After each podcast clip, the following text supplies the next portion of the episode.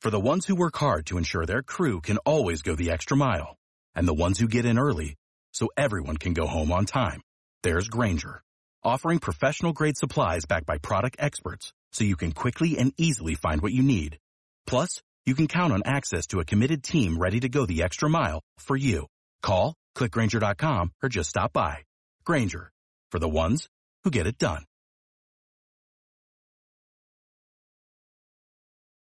The U.S. has ordered millions, I believe it's 13 million, monkeypox vaccines from, uh, from a Nordic country, uh, a, a company, and I believe they're also basically smallpox vaccines, which I thought, I thought was kind of weird because we eradicated smallpox, but they decided to order all these vaccines. And I thought it was weird that the bulk of the order has already been manufactured. So for some reason, something happened where this uh, this company, I believe it's a Danish company, decided that it would be profitable to start mass producing millions of doses of a monkeypox and smallpox vaccine. Well, we are in luck because now we have what is being called a global outbreak. Now it's a little preliminary.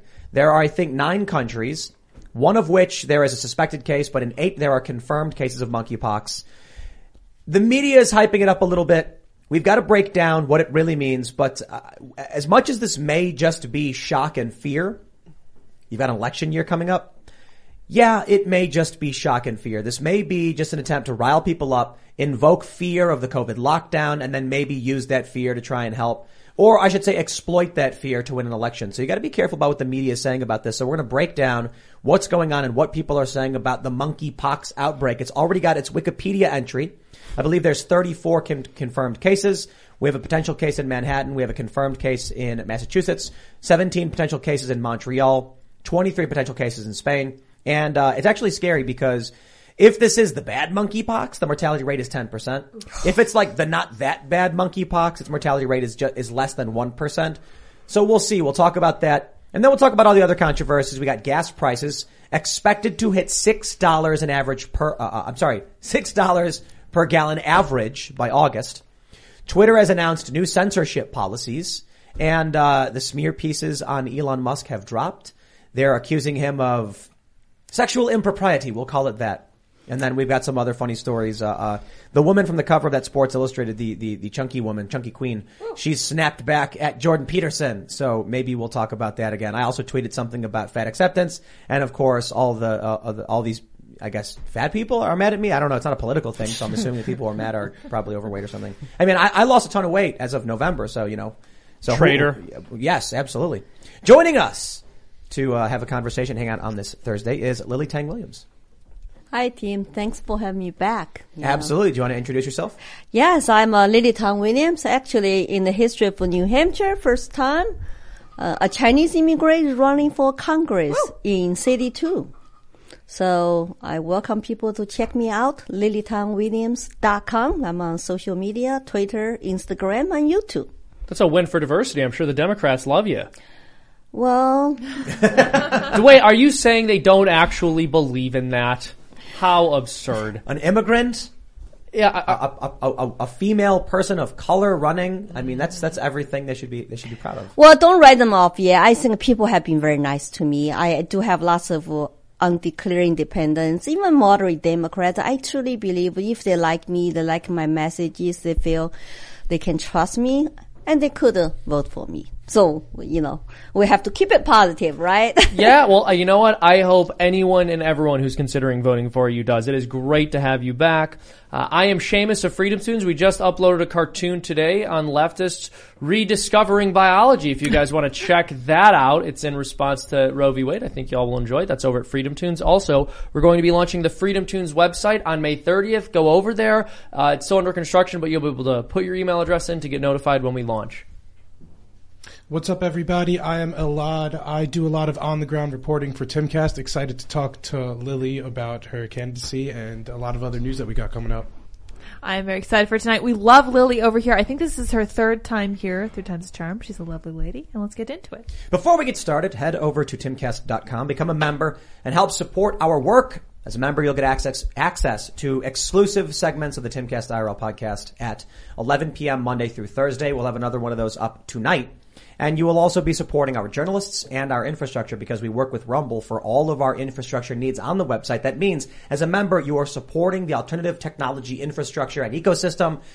And we are competing with bit, with Silicon Valley big tech and we are resistant to censorship. So that's another reason to, to get behind the work we do as well as Rumble and, and everyone else in, in this space. We have uh, more uh, updates coming on the, uh, coming up in regards to the infrastructure that we're working on.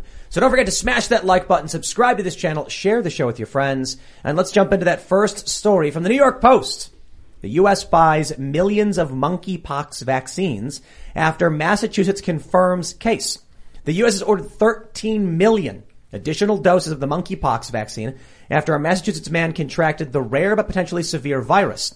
The massive $119 million order of the Jynneos jabs which can be used to treat both the monkeypox virus and smallpox, was created by the biotechnology company Bavarian Nordic, according to Newsweek. In 2015, the CDC, uh, uh, Center for Disease Control, approved the use of the Jynneos as a vaccine for the rare virus. Monkeypox was first discovered in 58, blah, blah, blah. Symptoms include fever, headache, body aches, swollen lymph nodes, chills, exhaustion, and in some cases rashes. Within recent years, there have been several flare-ups of the disease, several of them in the UK. Two cases were imported in the US in 2021. However, if you head over to the Wikipedia entry for the 2022 monkeypox outbreak, I think perhaps we could um, ask some questions about why it already has a Wikipedia entry mm. and what's happening this year where uh, this kind of story could greatly benefit someone. And well, it's politics. Now, before we get into all that, they're saying the virus strain is the West African clade of the monkeypox virus, which has a mortality rate, my understanding is less than 1%. They say, but however, they do say, uh, although usually uh, monkeypox generally presents with similar symptoms to smallpox, although usually milder. However, the case fatality rate for monkeypox may still be as high as high as 10% without prompt treatment. If you go down, we have the UK, Spain, Portugal, the US, Sweden, Italy, Belgium, Canada, and France. Now in Canada and France, there are suspected cases, not confirmed cases, but in the seven other countries, we have confirmed cases totaling 34. Perhaps nothing right? Perhaps this is just something that happens every year and maybe the media's latched onto it because it'll generate clicks. Maybe it can be used to scare people for an election or maybe they just purchased 13 million monkeypox vaccines for a reason. I told Luke Rudkowski on the show, uh, what was this, before January, I thought we'd see a lockdown this year because of the midterms and the Democrats didn't have anything else. He said, no, they're gonna, they're not gonna do it. They're not gonna do it. They can't. And I, and then after a few months, I said, you know what? I think Luke's right. They're pulling the, the lockdowns back. I still think it would be a stretch that they would lock down over this. But when you've got a virus and they're going around saying a 10% mortality rate, I wonder if they'll actually try and pull off another lockdown. I think we need to take all potential pandemics very seriously, but um, the issue here right now is that the trust in the CDC is at an all-time low. So I think information surrounding this virus is going to be very untrusted and maybe rightfully so. Again, we already have like a Wikipedia page about this. Um, I think at one point it said it's endemic in Nigeria. Symptom, um, yeah. Well, some people from Nigeria have gotten it, but uh, the West African clade of the monkeypox virus is uh, what they're saying now. Yeah, so I remember thinking originally when they had like the 14 days to stop the spread that we wouldn't be able to sustain that in our public, wouldn't be able to, you know, wouldn't put up with that. And I was so off base with what that was. So I, I don't know what's going on with this. What do you guys think? Well, I think uh, people should learn enough from past two years. What is our trust level today on the media or our government agencies, right? There's, it's very low. And I still have lots of questions never got answered. And we're still waiting for more and more evidence, more truth to come out.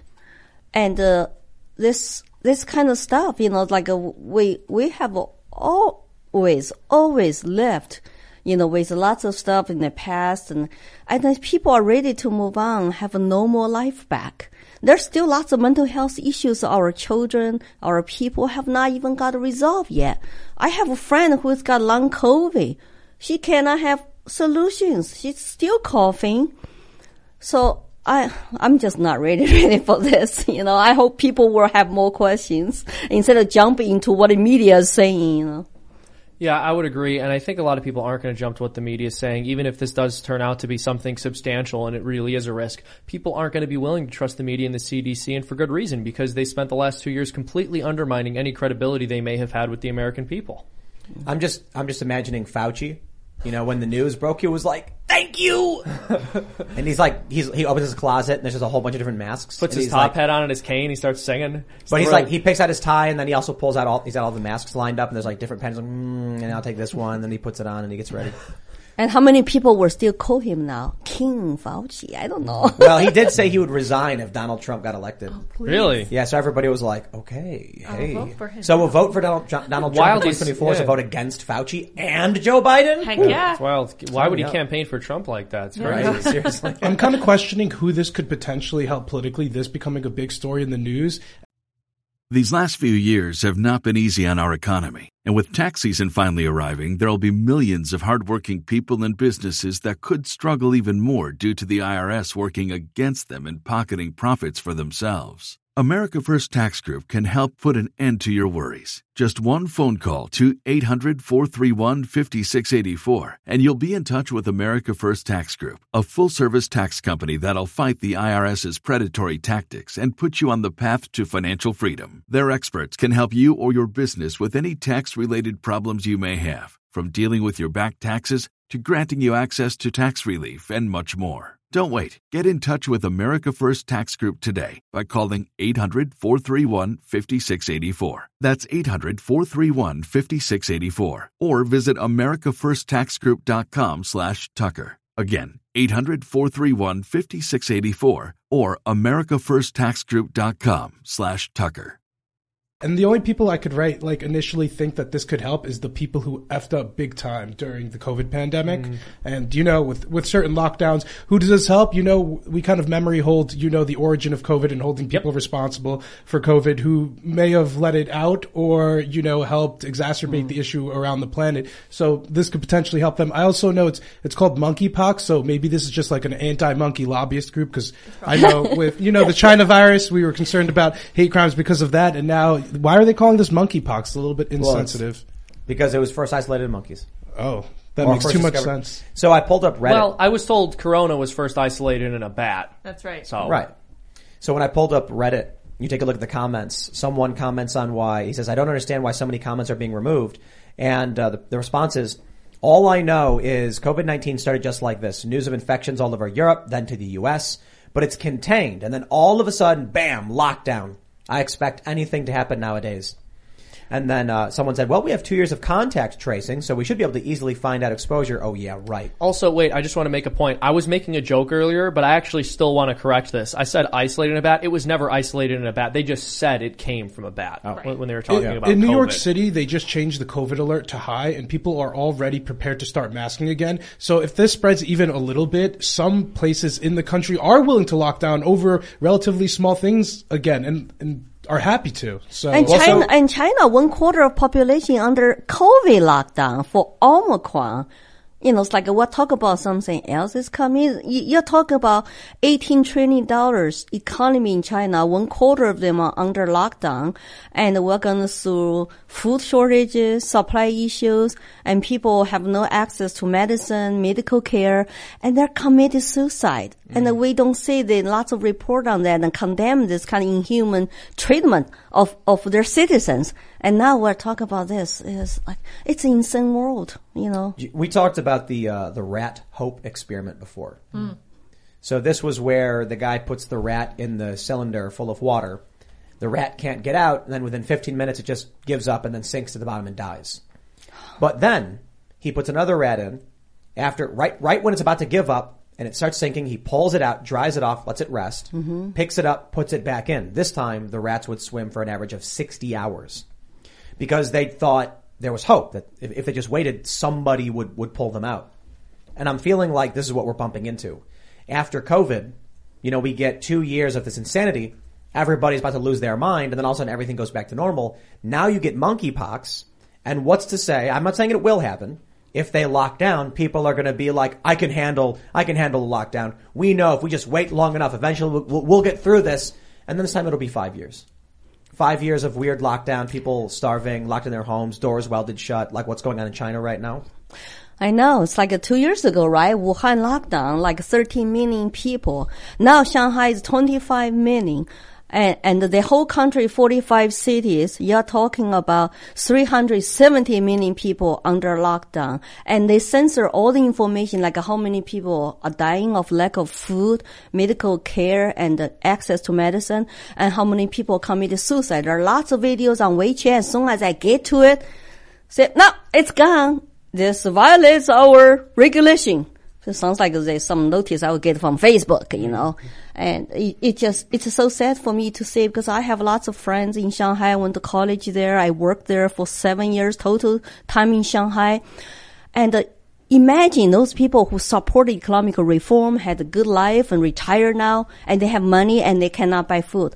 And uh, I have one friend even commented, I, I get it now why Americans hold on to their guns. Mm. Even Chinese get it now. It's like because they got locked down by the wires, electrical wires on their steps to go out. So they cannot get out, even get some fresh air.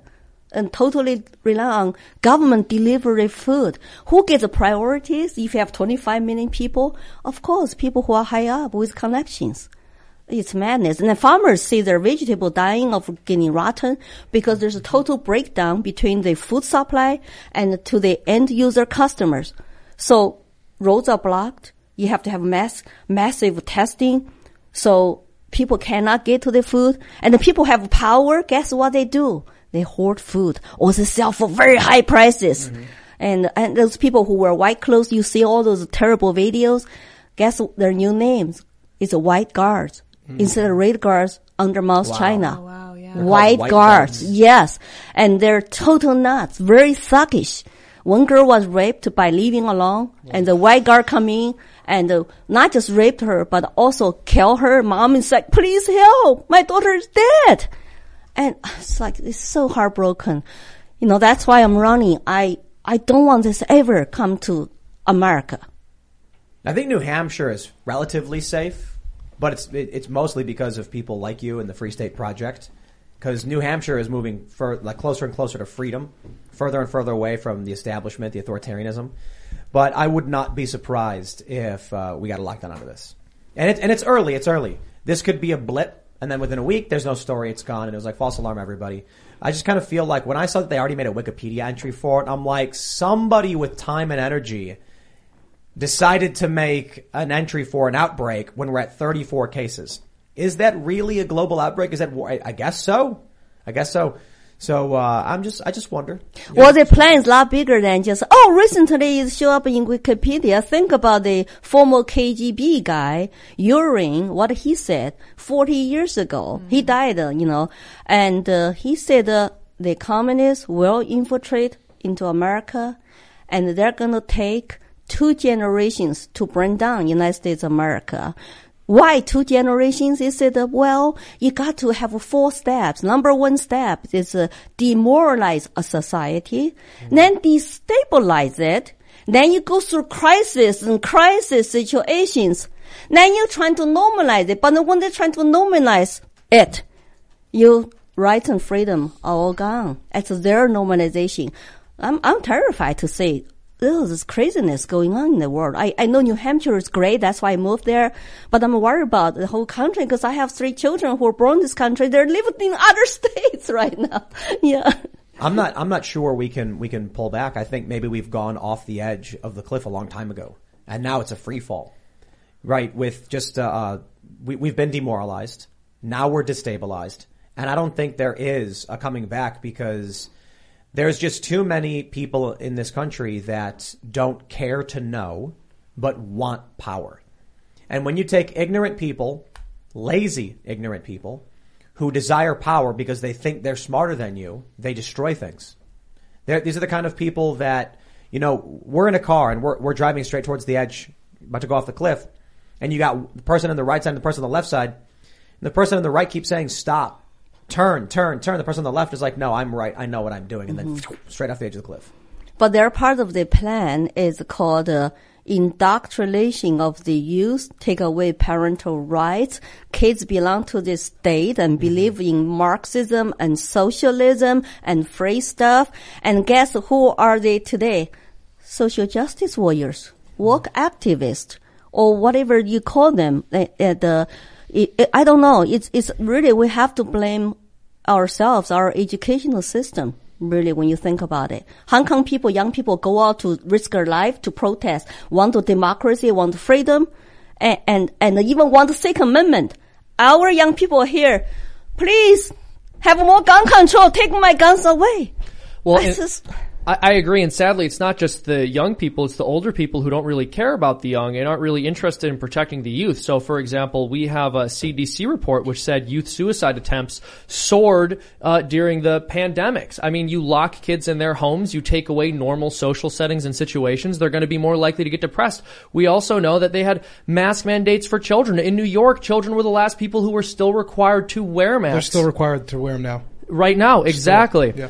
And so uh, adults aren't doing their responsibility in protecting children from this kind of stuff And you would think those are the most vulnerable Mm-hmm. of our society, little young kids who don't know what's going on, lose valuable time of learning years. I heard like kids who are under four, they lost two years to speak properly because Mm-hmm. everybody's wearing masks and, you know, hide their faces, cannot develop the social skills. And they're going through speech therapy right now. Mm-hmm. It's like even article published by the, uh, the Atlantic. It's like, uh, my kids need speech therapy. Exactly. And so I think we've seen this. One of the, the strategies of the communist movement is to try to break down the family. And so it's going in both directions. Firstly, you see it is very much the case that children don't respect their parents anymore and they look to the states to find solution. They look to the state to find solutions to problems rather than to the family structure. And also, of course, as I just mentioned, parents are not really interested in protecting their children either. This really goes in both directions. The family has very much been chipped away at from every angle. I want to make a point on that, but I do want to make a point on the speech thing real quick. You ever watch a TV show and the volume is just a little too low, but you can tell what they're saying by how their mouth is Yes. moving? Yeah. And then you like look down at your phone and now all of a sudden the clear words become that seeing the mouth movements really does we, we are we are verbal and visual communicators vocal and visual and all these kids now these little kids all they saw was masks mm-hmm. So their their they, their brain was like not getting the full communications experience now these kids like you mentioned they're in therapy or they're going to grow up and they're going to be stunted Yeah. so going back to what you were saying about the family i mean uh, absolutely and i i agree that a lot of parents um, well I'll, I'll say it myself i don't think a lot of parents care about their kids No. I think they uh, uh, care about them in a, in a superficial way. But I'm surprised to hear these stories every day where it's like, look, we had this video from Libs of TikTok where a mother says my 15 year old daughter was given pornographic material to do an assignment on and she was mortified. And when she tried reading the assignment, they told her to stop talking because it was too vulgar for the meeting. And this is like the fifth story we've seen about this. And she was like, my daughter was given this. Where were the other parents? Why was just this one mother speaking mm-hmm. about this? Where were how many parents? How many kids are in a school? Right? You've got you've got what a thousand maybe or more. Shouldn't there be hundreds of parents showing up being like, "Why were my children given this?" No, they're not. They're not showing up. They have no idea. Mm-hmm. It's, it's it's it's insane to me. Just look, I I get it. I don't have kids, but my when I grew up, my parents asked me about school all the time. How was school? What did you learn? And they would ask me questions, and they would give me answers. Just the idea that you'd come home and they'd be like meh and have no idea what the teachers mm-hmm. were, were that were grooming you for. I know it's sad when when we raise our three children, you know, we they went to public school um, in um, Douglas County, Colorado. We know that uh, we have to have family dinner together every night, and then we talk to them about school, and then we ask them actually tough questions. So they have to tell us what's going on, what the teacher t- you know taught them. So we have to basically deprogram them. You have to do this as families. You know, if you cannot afford private school, you cannot afford a homeschool, you got to have a conversation with your kids. You know, I, I, you cannot just treat school as babysitters. Go to school hours, hours long, then we do our business, we do our work, and the kids come home. There's a very funny meme, like some kids go to college at the age of 18 and come back look like total Karl Marx. Well, Here goes your student, no money, you pay for it. I, I just, I, I- wonder if it's, it's a communist plot or if it's just, dominoes falling over. yeah. If you look at uh, the 70s with um, women's liberation, right? A lot of people don't understand. I think it was 1974. Pre 1974, women couldn't get credit cards without um, their husband's signature. So it's like you're not married, too bad. Something like that. Fact check me on that one. Yeah, me- but I, I've heard a lot of those stories. But we do know that in the late 70s, more and more women started to enter the workplace. All of a sudden, the workforce doubles. Well, if the supply of workers doubles, but the demand stays the same, workers are going to be losing out because they have no negotiating power. All of a sudden now, uh, women who could work didn't have to, now have to, because wages are stagnant and now you need two incomes to support your family. Now, without anyone to take care of the family, you need somewhere to put your kids. But you can't afford daycare, so public schools come around. Now your kids are handed off to the state. The next step is these kids are raised by the state employees, like literal agents of the state, and they grow up. Now you've got the millennial generation, which is split between many, I don't know, average people, and then a whole bunch of pro-government socialist kids. Uh, I'm not going to call them adults. They're they're still they're they're old children. We'll call it that.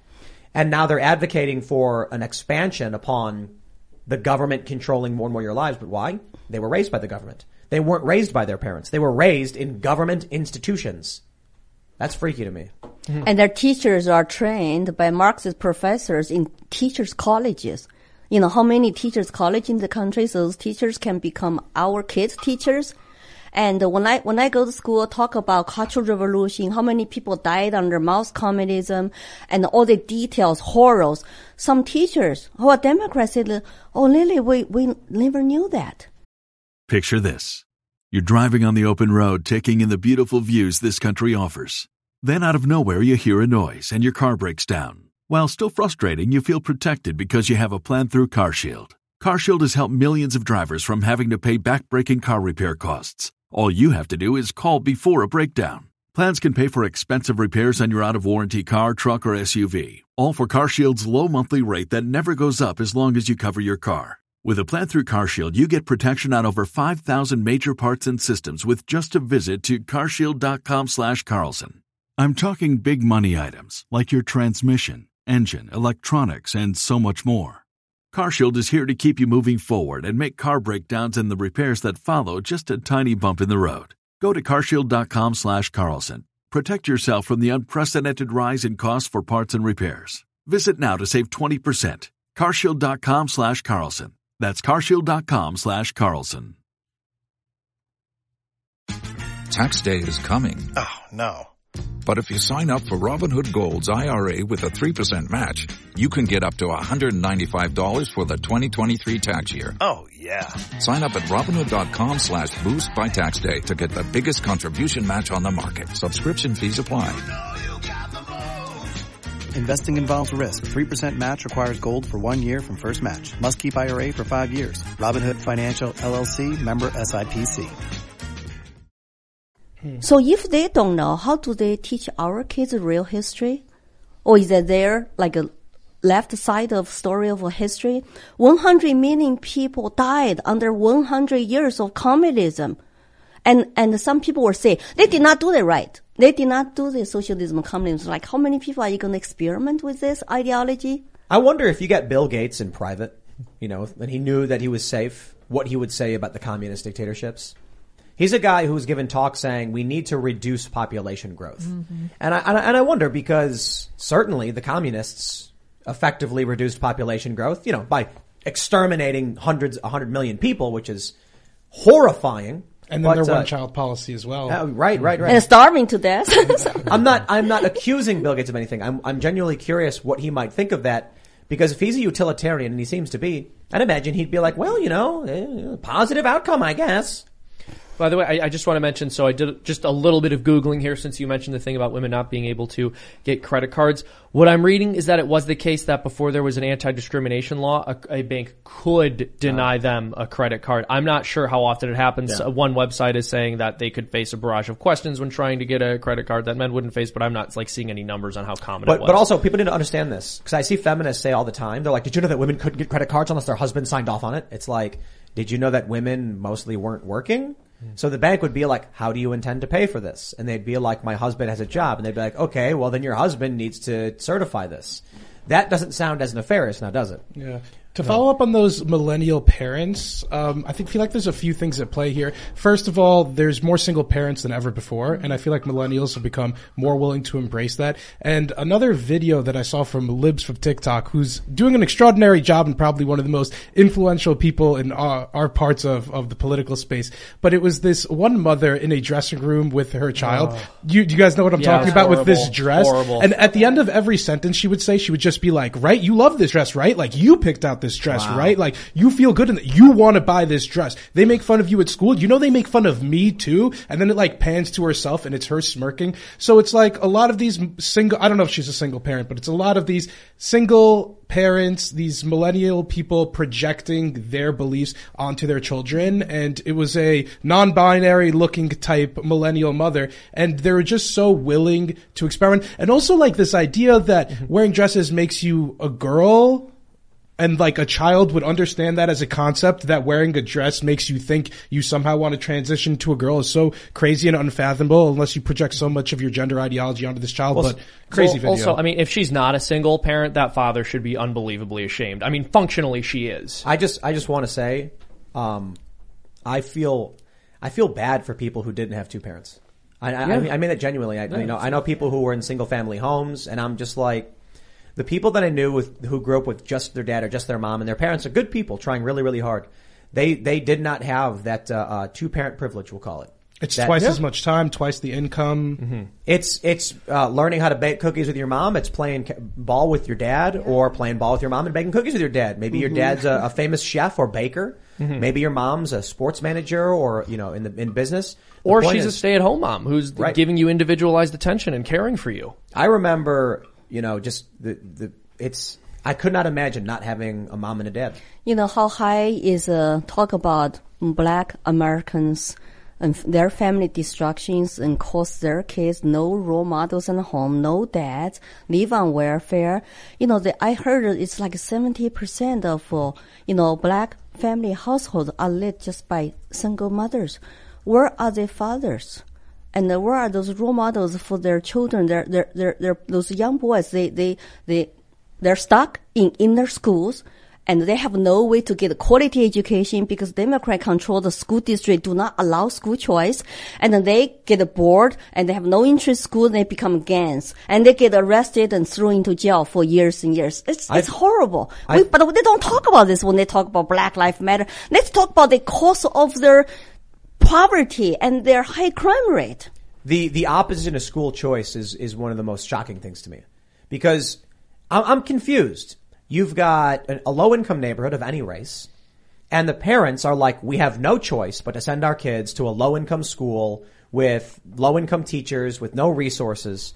With school choice, they could literally just go to the next town over, which may be wealthier, and be like, we choose this school and then that money goes to the school and the school gets bigger. And the good schools then grow and can bring in the lower income kids into the better schools. Why do they, why do they oppose that? Well, because lots of teachers unions oppose to it. So when people say, "Oh, you know," and uh, we we really worry, concerned for the people of color. Well, in Democrat-controlled cities, states, they are in the pockets of teachers unions and who donate lots of money for their re-elections, right?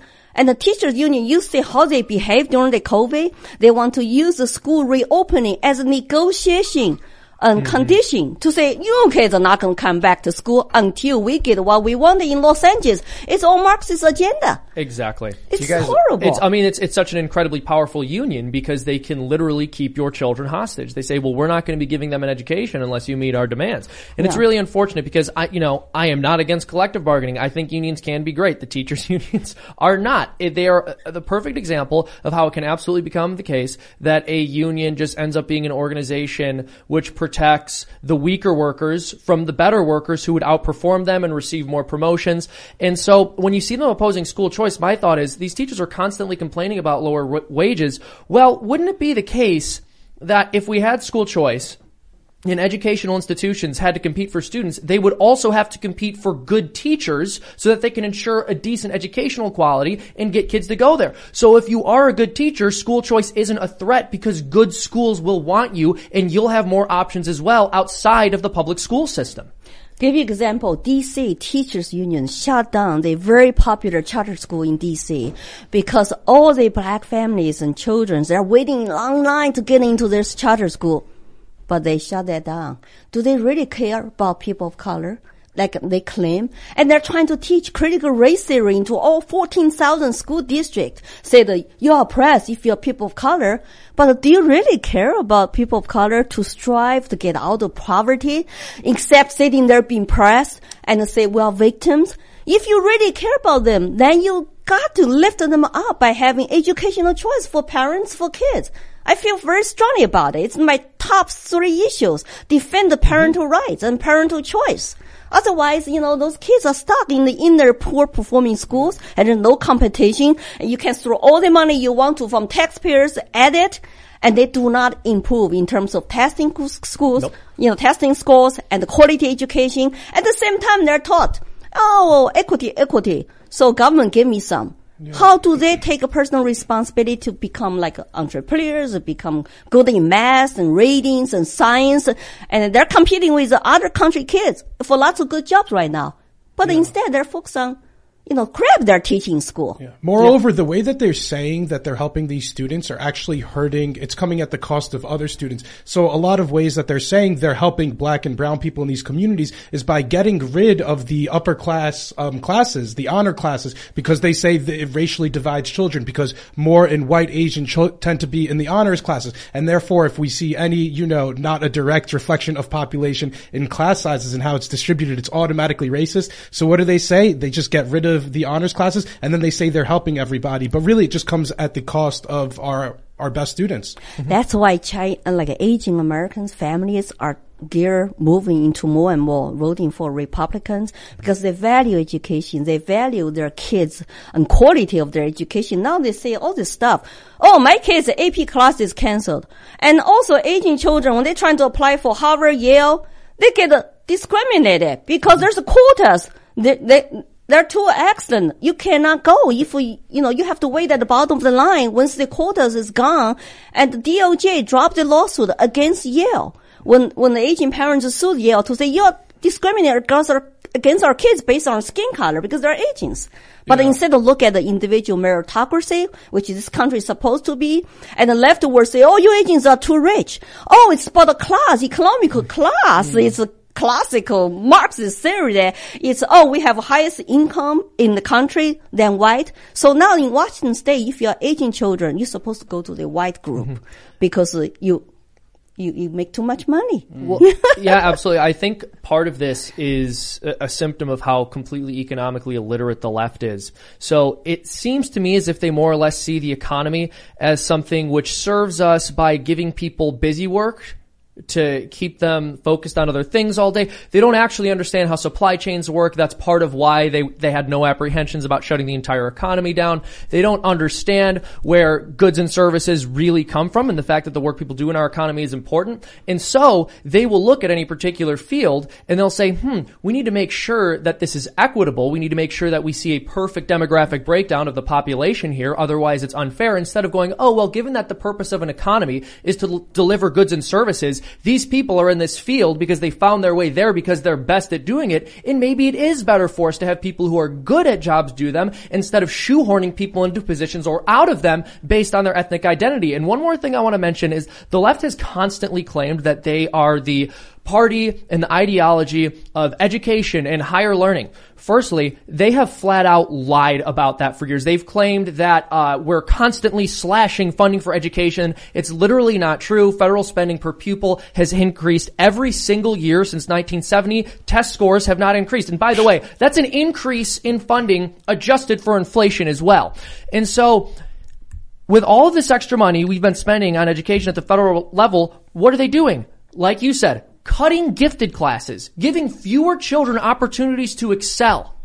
It's sickening. It's interesting because we keep hearing about this potential Asian backlash against the Democratic Party, but I don't know if it's ever come to fruition because these cases against like Yale and Harvard have been going on for I feel like almost a decade now. We're also seeing hate crimes towards Asians in a lot of different communities that we're waiting to see this backlash from. Also on the education front, but I I don't know. Well, what percentage of the United States is Asian?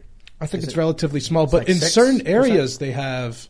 I think they're um, gathered around the coasts mostly, so in specific areas they might have outsized influence. As I understand, in New York City and Chinatown, Asians are uh, the Chinese specifically are some of the least politically involved. Um, and they refuse, they don't refuse to vote, but they just don't. And it's interesting because there's a lot of reasons for that. The system that they came from in China, obviously they didn't have the opportunity to vote in the past. Also, there's this language barrier that exists still in a lot of these Chinese immigrant communities. So there's a lot of factors 7%. going on. Seven percent. Seven And, percent. and, So uh, seven. in New Hampshire, is uh, Asian Americans is three percent, but it is the second largest minority group. So I, Second. I'm, I'm not sure that the Democrats are worried about seven percent. When we when they were talking about uh, Bill Maher was talking about student debt forgiveness, Bill Maher said thirteen percent of Americans have student debt, not a large group, and he's outright saying like why why would we be focused on this thirteen percent? Well, Asians are 7 mm-hmm. I certainly think the Democrats don't care. Mm-hmm. Uh, I've mentioned this on the show many times. When I was younger, I was told never to check Asian off on any form when I asked my for, for my, mm. asked for my race because I was told you will be discriminated against Mm-hmm. based on the assumptions they make about Asians. So you're better off just push, putting, you know, white down or something. But they use us when they want to advance their agenda called Stop Asian Hate. Right. Mm. You know, white are racist, white supremacists are attacking Asians. According to DOJ data, 2018, most crimes happened against the Asians. You know what? They are people of color. Mm-hmm. Yeah. I think Asians are also scared to talk about this. One rep, uh, his name is John Liu, um, Mm-hmm. in Lower Manhattan. I've spoken to him about this. And what did he say when he was trying to address these hate crimes? He was telling me about like education classes. Mm-hmm. I also think there's an issue here with influential Asian people in the culture, in media, unwilling to call out this crime specifically because they're scared to get labeled, because they're scared to get labeled racist. And, um, Yep. it's, it's a sad fact of reality. Well, It's uh, it's very sad for me. I have been telling people I see similarities between Mao's Cultural Revolution and with what's going on in today's America.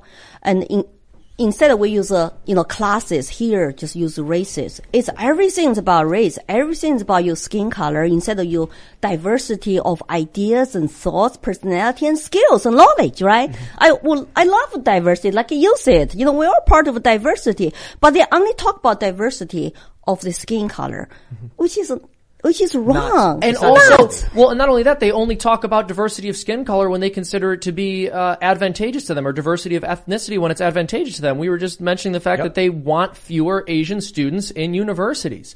And you mentioned the uh, Asian hate and that there's hate crimes against Asians. Well, uh, this is just the inevitable byproduct of critical theory as applied to race. When you spend decades telling the black community that the white community is only successful and only doing well because they have stolen something from you, that instills in the psyche of the general public that if any group of people is outperforming another group of people, it is because they have victimized that group. Yep. So the inevitable conclusion from that kind of logic is that Asian people have cheated in some way. So the expectation is that we would see more crimes against them. Mm-hmm. It's Or horrific, or but it- it's an the- insane ideology based on greed and envy, and it is to blame for these hate crimes. There's no question You know, about it. You know what's really funny? That there are stereotypes and tropes about Asian parents. Temple University is ranked among the top 50 public universities in the U.S. Through hands-on learning opportunities and world-class faculty, Temple students are prepared to soar in their careers. Schedule a campus tour today at admissions.temple.edu slash visit.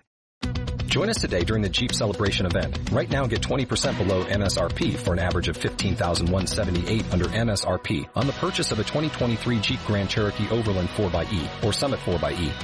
Not compatible with lease offers or with any other consumer incentive offers. 15,178 average based on 20% below average MSRP from all 2023 Grand Cherokee Overland 4xE and Summit 4xE models in dealer stock. Residency restrictions apply. Take retail delivery from dealer stock by 4-1. Jeep is a registered trademark.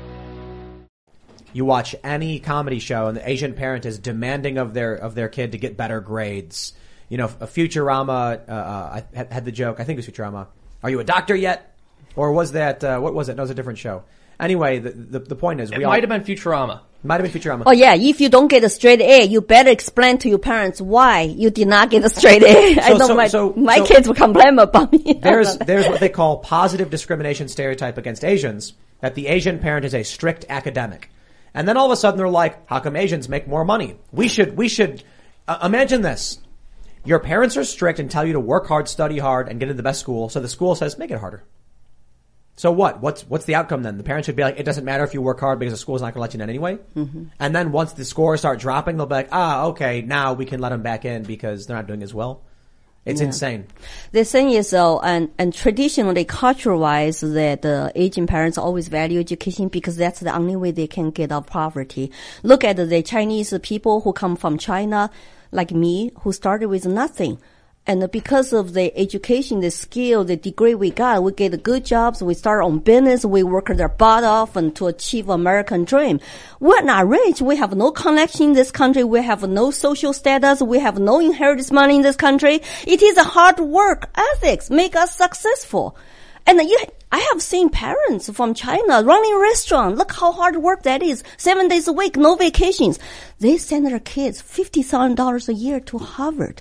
And now there's like, oh, my kids cannot get in no matter how high their ACT is. And now even take ACT might be racist. now, now this is this is a question I I, I would love to see. It is, answered. by the way. We, I- we I have just- the uh, it- trope of we have the trope of the student going to college and then coming back with their head shaved and, and purple hair.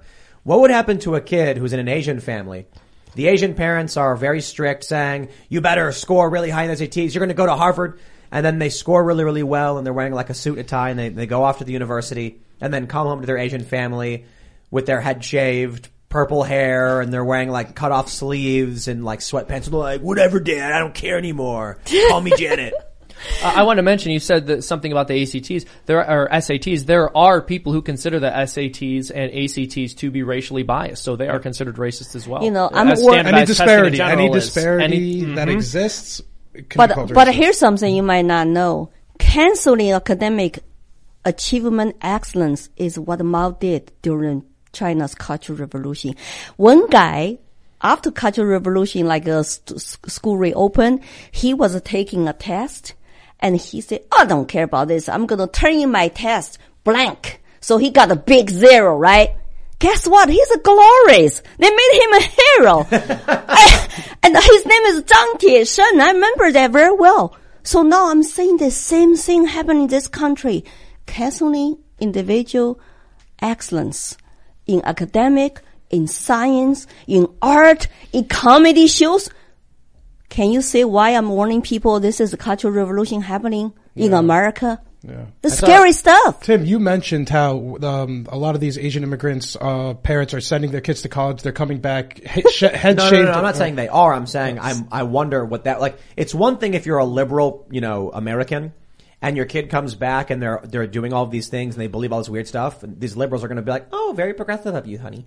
But for like a strict conservative Asian parent, for that to happen to their kids, they might be like, what? I'm not saying this is the exact same thing, but I want to draw a parallel. But the Cultural Le- Revolution was actually led by the youth, right? In in China's Red Guards, called the the Red, Red Guards were all the youth in the schools that were the leaders of this. So that same parallel that we're seeing in the universities that happened in China, we are seeing to some degree here as well, because kids are going to college, becoming more indoctrinated, coming back to their home, and the parents don't understand what their kids came. But they don't know the history. That's what I'm Yeah. saying. They even don't know. They were Well, some of them praise it. I know people who think what's Yeah. happening in China and what's happened in the past is a good thing. I know people online on Twitter. I feel like it's easy to find people denying that the Tien- Tiananmen Square massacre even happened. So we do. we are seeing a lot Wow, that wow! stuff. That uh, if they were in this country, even deny that. It's like uh, we should shoot them a tank man. So you, what's uh? We've heard a lot of stories about Chinese spies coming to the United States and taking action against Chinese citizens who are now living in the United States. Has this has anything happened to you? I mean, you're running for office. You're, you're gaining a lot of influence. You believe in freedom. You're speaking out against the CCP quite a bit. Is this something you've noticed? Well, my last time, honestly, went to um, see my family and friends in China was 2015. I bought air ticket to go back 2019, but by then I was already big on social media and going to schools, educate people about horrors of communism, and somehow they found my English page.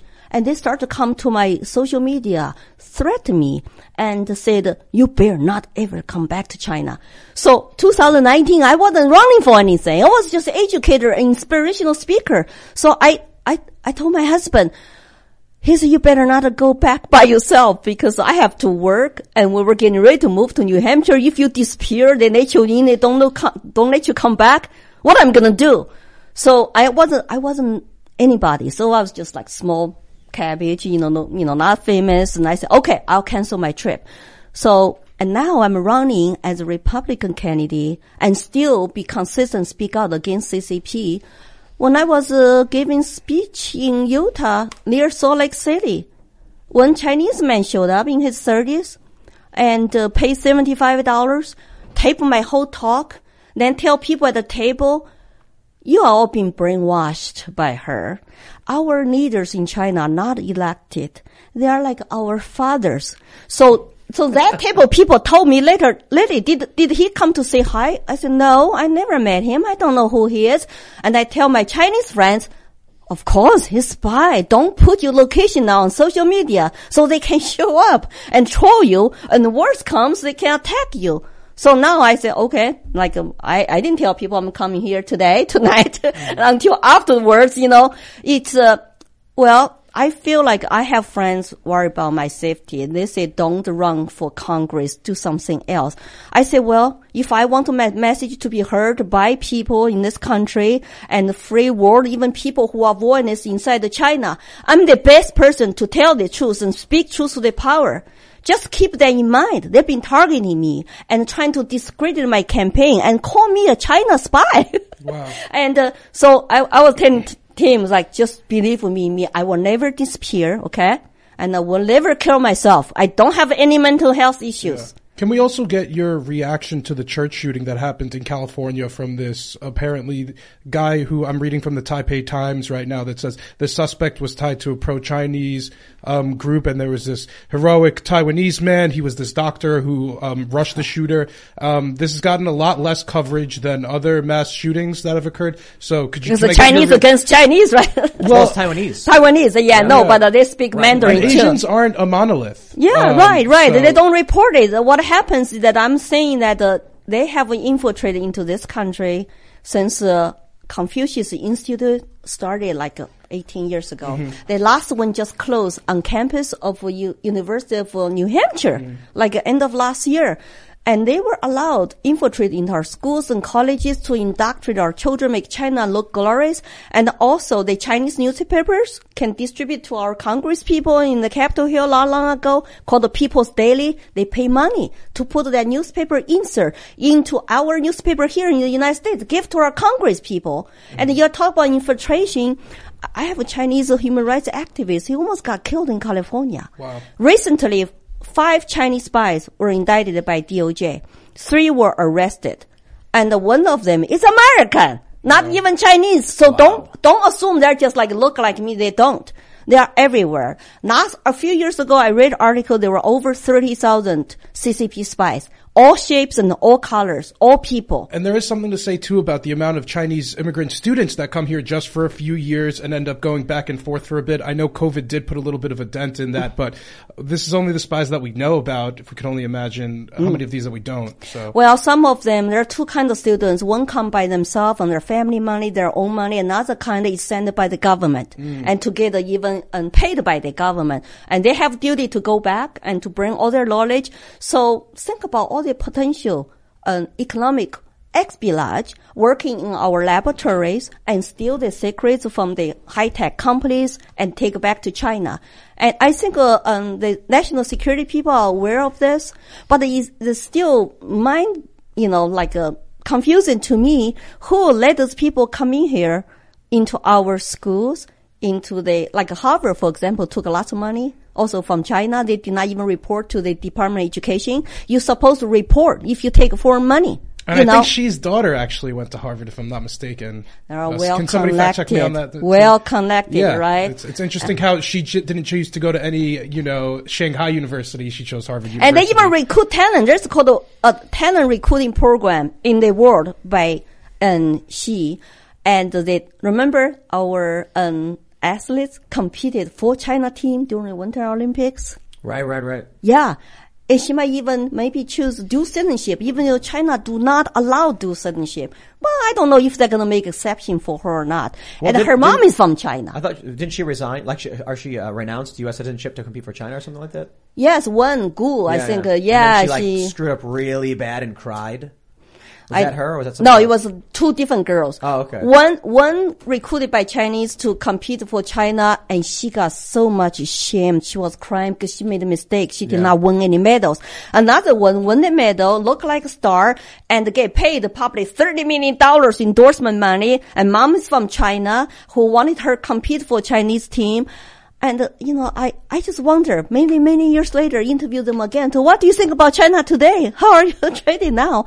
I, I will not blame her if she goes by China. They're living there for a few years, especially during this lockdown. Maybe she'll change her mind already. Yeah. I think it's important to mention too that athletes and famous people in China do, don't have any freedom of speech, and if they do speak out in the government in any capacity, people will come for them. So one famous case that's kind of been memory hold is the case of Peng Shuai. She's one of the f- most famous tennis stars. It's a household name Right. there in China. She came out with accusations against one of the party leaders Me Too. of, Me of Too sexual movement, yes. in the Chinese version of the Me Too movement. Right. And she has been put on lockdown essentially. and like you'll see, because there's been a couple of times where they put her on camera in the most ridiculous scenarios. I don't know. China has not learned how to, you know, um, prop their videos very well. They do their fake They- videos very well. But you could tell she's timid. Everything's planted and staged. And um, Jack Ma is also this very famous guy. He was um, Billionaire. billionaire. He was outspoken for a little bit as China looked like it was liberalizing a little bit, but then we haven't heard from Jake Ma in Jack You- Ma in years. And this was one of the most famous guys there, and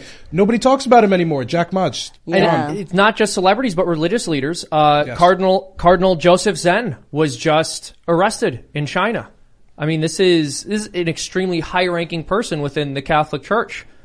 Yeah, Pope made a deal with Beijing. Yep. Like, uh, okay, in order for the Catholic Church to exist in China, Pope will allow Beijing to nominate three, in like a bishop for China. Maximum three. If after three nominations China is not happy, guess what? We're gonna pick one. Mm. It's, it's all those deals and going Very on. Yeah. horrible deal. Yeah, I think the whole deal. world should stand up firm against CCP. It, it has been evil and, and, and conditioned in Chinese, enslave them with their consent by controlling all the press, all the media, all the military, all the natural resources, all the schools. They control everything. It doesn't matter if you're billionaire or not. If you say something, criticize China regulators, some uh, stupid economical laws or something, retire, donate to charity, and do not travel.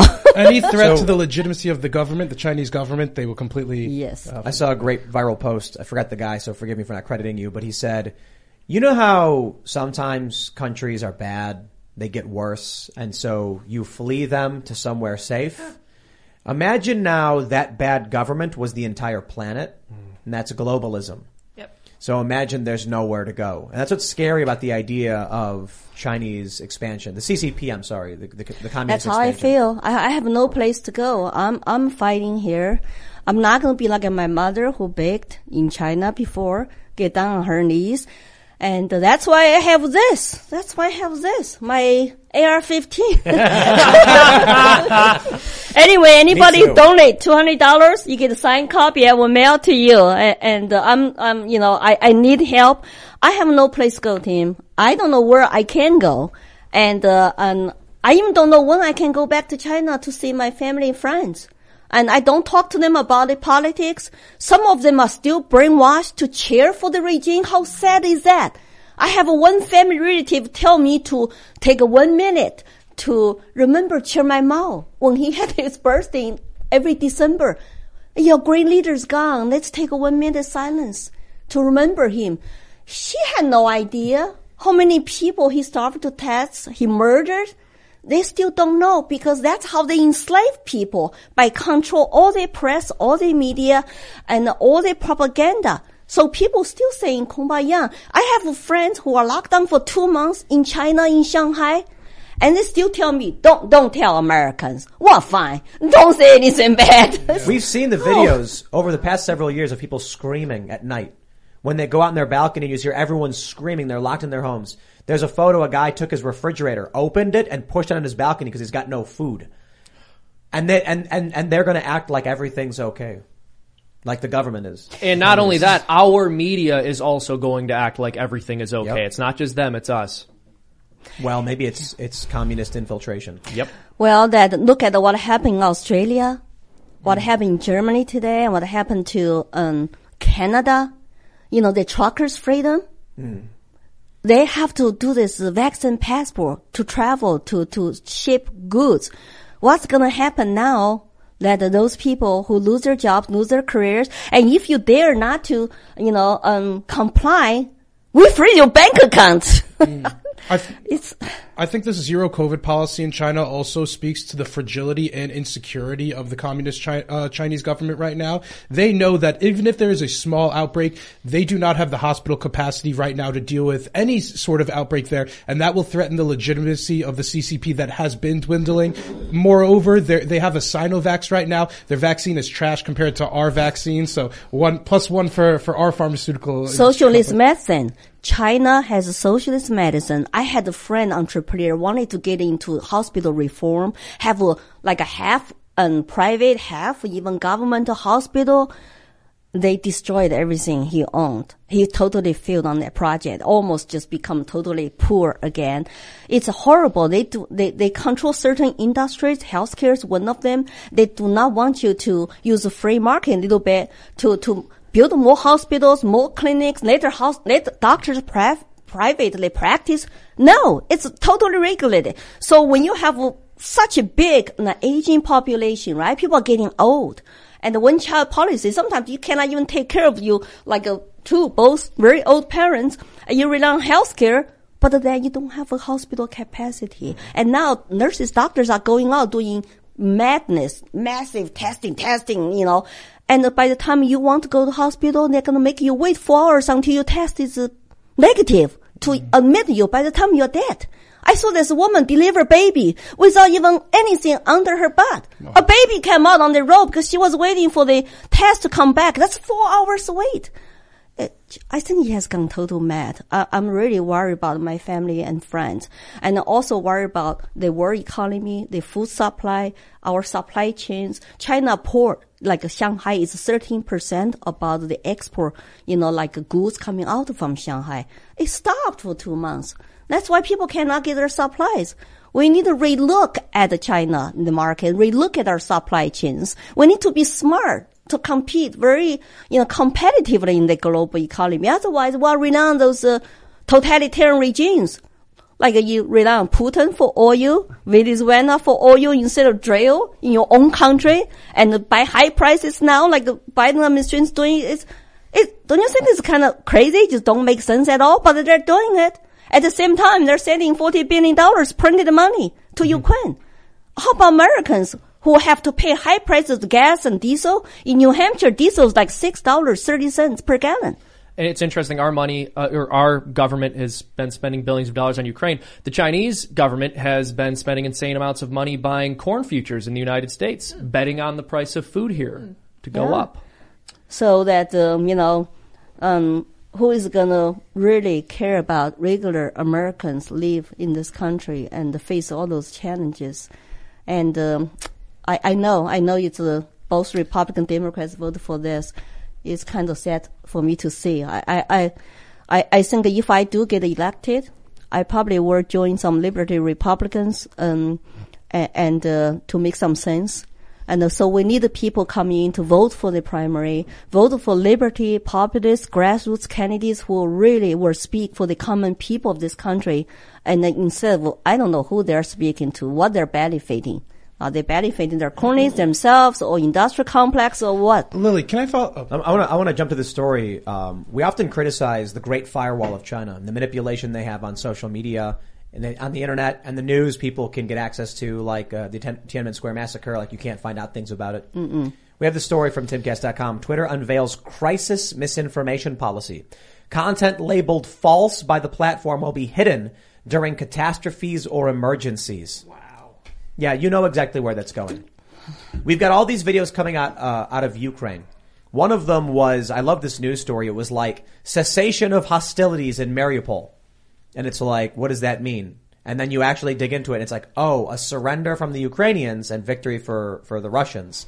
But they don't want that to be the message that w- Ukraine l- is losing. This is what I feared with the uh, the U.S. Disinformation uh, Board, the DHS Disinformation Board, that the goal was to put out talking points like, here's a list of fake news. Then Twitter could go, oh, we, we're just, we're just taking down things that the government has said is fake news. So the government is working through Twitter to censor information. Now that got shut down. Twitter seems to be, I, I don't know if that was, that was ever going to happen, but Twitter is moving forward with censorship anyway. Now you're not going to know what's really happening in the world. Yeah. They're, they're, they're, we, we are following the footsteps of everything we claim to be against with the Great Firewall of China. Mm-hmm. Yeah, that's why I fear the country. I love becoming the country left. That's my campaign slogan because everything I see is like a, somebody wants to rule over us and taking the tactics and terms and strategies all straight from a communist party's playbook. Who are those people? What do they want? What kind of country we want to live in? I'm, I'm, I'm, I'm terrified that, you know, I, I don't know. I think when, you, when you look at the Project Veritas expose, you start to realize who these people at Twitter really are. Hmm. The true believers, the people, we, we had that one guy who said they want to change the world, you know, they're here for the mission or whatever. These are cult zealots. This is, this is brainwashed psychotic cult behavior. But you know what? Those people don't realize they will be thrown under the bus. They're, they're the first out. Yeah, first People- out. People need to understand. The, the, the one thing that we all understand is that the people who foment revolution are the first to be purged after the revolution. Why? Because the people running the new government know who overthrew the last one. Mm-hmm. They don't want it to happen to them. Mm-hmm. Yeah, I mean, we are already seeing it happen on a smaller scale at the social level. I mean, people who were considered on the left yesterday are being destroyed by the left today. The revolution eats its own children. That's always how it goes. Yeah, That's they're- why they're they a need to. quick though. huh? That's why our kids are so important for somebody. uh, Parents should be parents' responsibility if schools are not teaching that a real history. So we do not repeat, you know, this kind of human tragedies. You know, millions and millions are going to die, already dead. It's like, uh, how come are we just repeating this? horrible, horrible stories. And like I was having like a PTSD last two years to see what happened in our country. Cause it bring back all my horrible childhood memories. Well, let me ask you, Lily, what can we do in the United States to avoid the fate that your country is experiencing or the country which you came from is experiencing? I think we have to um, start to wake up ourselves. And once we wake up, we need to keep our family, our friends, our neighbors close, regardless political party, regardless who they are. They might be very lefty social justice warriors. I want to go to talk to them. Because when I have a face-to-face talk with people, have a, hopefully they allow me to tell my stories, have a several conversation like we sit down here. Maybe they will start wonder, oh, she has credibility to tell her per- personal story. Maybe I need to look at a different source of information. Lots of people don't know the truth because they have been conditioned for years to believe in their own source of information. You know, it's like a, they have this virtue sickness. They think they're right. They think, uh, like I got demonized all the time to, you know, say I'm an evil Republican. I'm a racist. I, I kowtow to the white nationalists or some, all kind of name calling. Those people even don't know me. They even don't know me. Like, they hate my gun picture. They think that uh, it's like, why? Why are you doing this? That's so scary. I'm a five one. Okay, aging woman. What is my leverage? Can I, can I tell you guys? Can I tell you something funny? So, uh, just to the to the left of where just where I'm pointing, we have an actual model 1861 Union Civil War rifled musket. Never been fired, mint condition. I'm a fan of history, and uh, it's it's it's it's the least dangerous. It's not legally a gun because you have to you know muzzle load it like the old school days. And we've had several guests on this show who are liberal. They won't touch it. They're they're, They're like, whoa, yeah, they're they're terrified of it. Without saying who exactly, but I come in here and um, we have real guns, and uh, uh, I can bring in someone like Thomas Massie, and he and he's like, oh yeah, yeah, yeah, wonderful, great. And then we handle we have everything safe, everything secured. We have safes and all that stuff for any any real firearm. But uh, the libertarians, the conservatives, are like they know how to handle it. They know how to be safe. And anybody we're not sure of, we, we have like a dummy. Uh, I always give people uh, a, a, something they can't actually fire give them the rules, and if they handle it improperly, they're cut off. You can't touch any guns anymore. But these we have up here are are uh, antiques. And when, when I come in with, with somebody who's a libertarian or conservative, you know, they'll pick it up. They know the rules. They don't point at anybody, even though this thing is so far from firing. It's, it's, you know, not out of the question. Mm-hmm. And then when we have these liberal guests, I'm like, do you want to you, t- t- take a look at the union civil? And they're like, no, oh, I can't touch that. Scared. See, that's the saying. Uh, when I first came to this country, I never touched gun in China. You do feel scared of guns for some reason. Um, because you just have no knowledge how to use it, how to train to use it properly, right? But, uh, my husband, you know, from Texas, they took me to shooting range and they show me how to, you know, and, you know, train a little bit. At the beginning, I scare everybody. I just pick up guns, like point at everybody. Oh, no, no, no, no. It's like, that's the first wrong thing you did. It's like you point at people. I don't, I didn't know because I just like, oh, what is this? What is that? So they show me, they train me, and when I first fire a shot, I, it's like a, it was a, like a shocking to me. It's like I actually feel very empowered, empowered. I never had that feeling because like I was just afraid of guns. I was afraid of guns because we're conditioned to believe that. I think for me, the power was scary. Like, not like I was terrified of it, but I was just like the realization of how much power what you actually had at that moment. That no one, no one could say anything to you, and it's like you have to be responsible. Yeah. you have to understand when you're when you're holding that weapon. I think it's funny when people like Joe Biden are like, "Get a shotgun," and I'm like, "Wow, really?" Is- He has is- no idea. Let off three blasts. It's like, what are Is you that, yeah, fire about? in the air, whatever. It's like Some- first of you all, idiot. So when uh, when when we went to a range and we had an instructor talking to us, the 12 gauge was the one that actually scared everybody. You know, the the 556 people were the, the you know the AR15 people were just like, oh wow, you know, I I didn't expect that. But the 12 gauge hurt people's shoulders. And it was like, yeah, the shotgun is probably not the right thing for a beginner. But you get people like Joe Biden, these liberals who don't know anything about guns, and they're just like, you get a shotgun, you fire it. No, no, no, don't do that. Don't do that. Talk to a, an expert. Go to, you know, if you go to the, if you go to your, your gun store, your firearms uh, uh, dealer, ask them for expertise, and you definitely want to get training because I'm, I'm far from an expert, but you know, there's a lot of things that I was surprised by. Does he have a misinformation all the time? oh yeah, yeah, yeah. it's like on TV. This is. I, I want to correct something. I said three blasts. Let me read the full quote from him, just so you can we can answer that question. Does just Joe spread misinformation often? This was this was him talking to his wife. All right. I said, Jill, if there's ever a problem, just walk out on the balcony here. Walk out on the balcony here, okay? Walk out, put the double barrel shotgun, and fire two blasts outside the house. What? Firstly, firstly, I mean, without even considering how unbelievably dangerous that is, he said a double barrel shotgun. So waste all of your ammo. Now you have to reload. Also, no, do not aimlessly fire a gun outside of your balcony. He didn't say point it up. He said, walk out, put that double barrel shotgun, and fire two blasts outside the house. What does that, what does that mean? It means the man was slightly less declined cognitively at this point because the sentence structure works, but what he's saying is insane. I like how he's your double barrel. It's like, okay, I guess. Do you I, think I- Jill carries a double barrel shotgun around? But, but also, why would you? He's, he's an old guy. It's like what is it, Elmer Fudd? He's, Mm-hmm. Yeah. I'm, gonna, I'm gonna get a I'm gonna get a double barrel for home defense. So Are what do you think about uh, what do you think about Elon Musk said that whoever controls his teleprompter is controlling running this country? It's like what's that It's, like? it's it's funny because it's halfway to the point of saying he's puppeted, but it's also he called him Ron Burgundy. That if whatever if whatever gets written, he says, and it's true. Pe- People need to understand this too. One of the reasons Joe Biden will stutter or or pause or ramble is because the prompter prompters get stuck. You'll notice it with Tucker Carlson, and I, maybe I'm wrong, but you know, having worked with teleprompters, Tucker will say things where he'll be like, "Now we're hearing that the government wants to allow in illegal immigrants." It's wrong. They shouldn't do that, actually. And that last sentence is nothing. He's not saying anything. It's filler.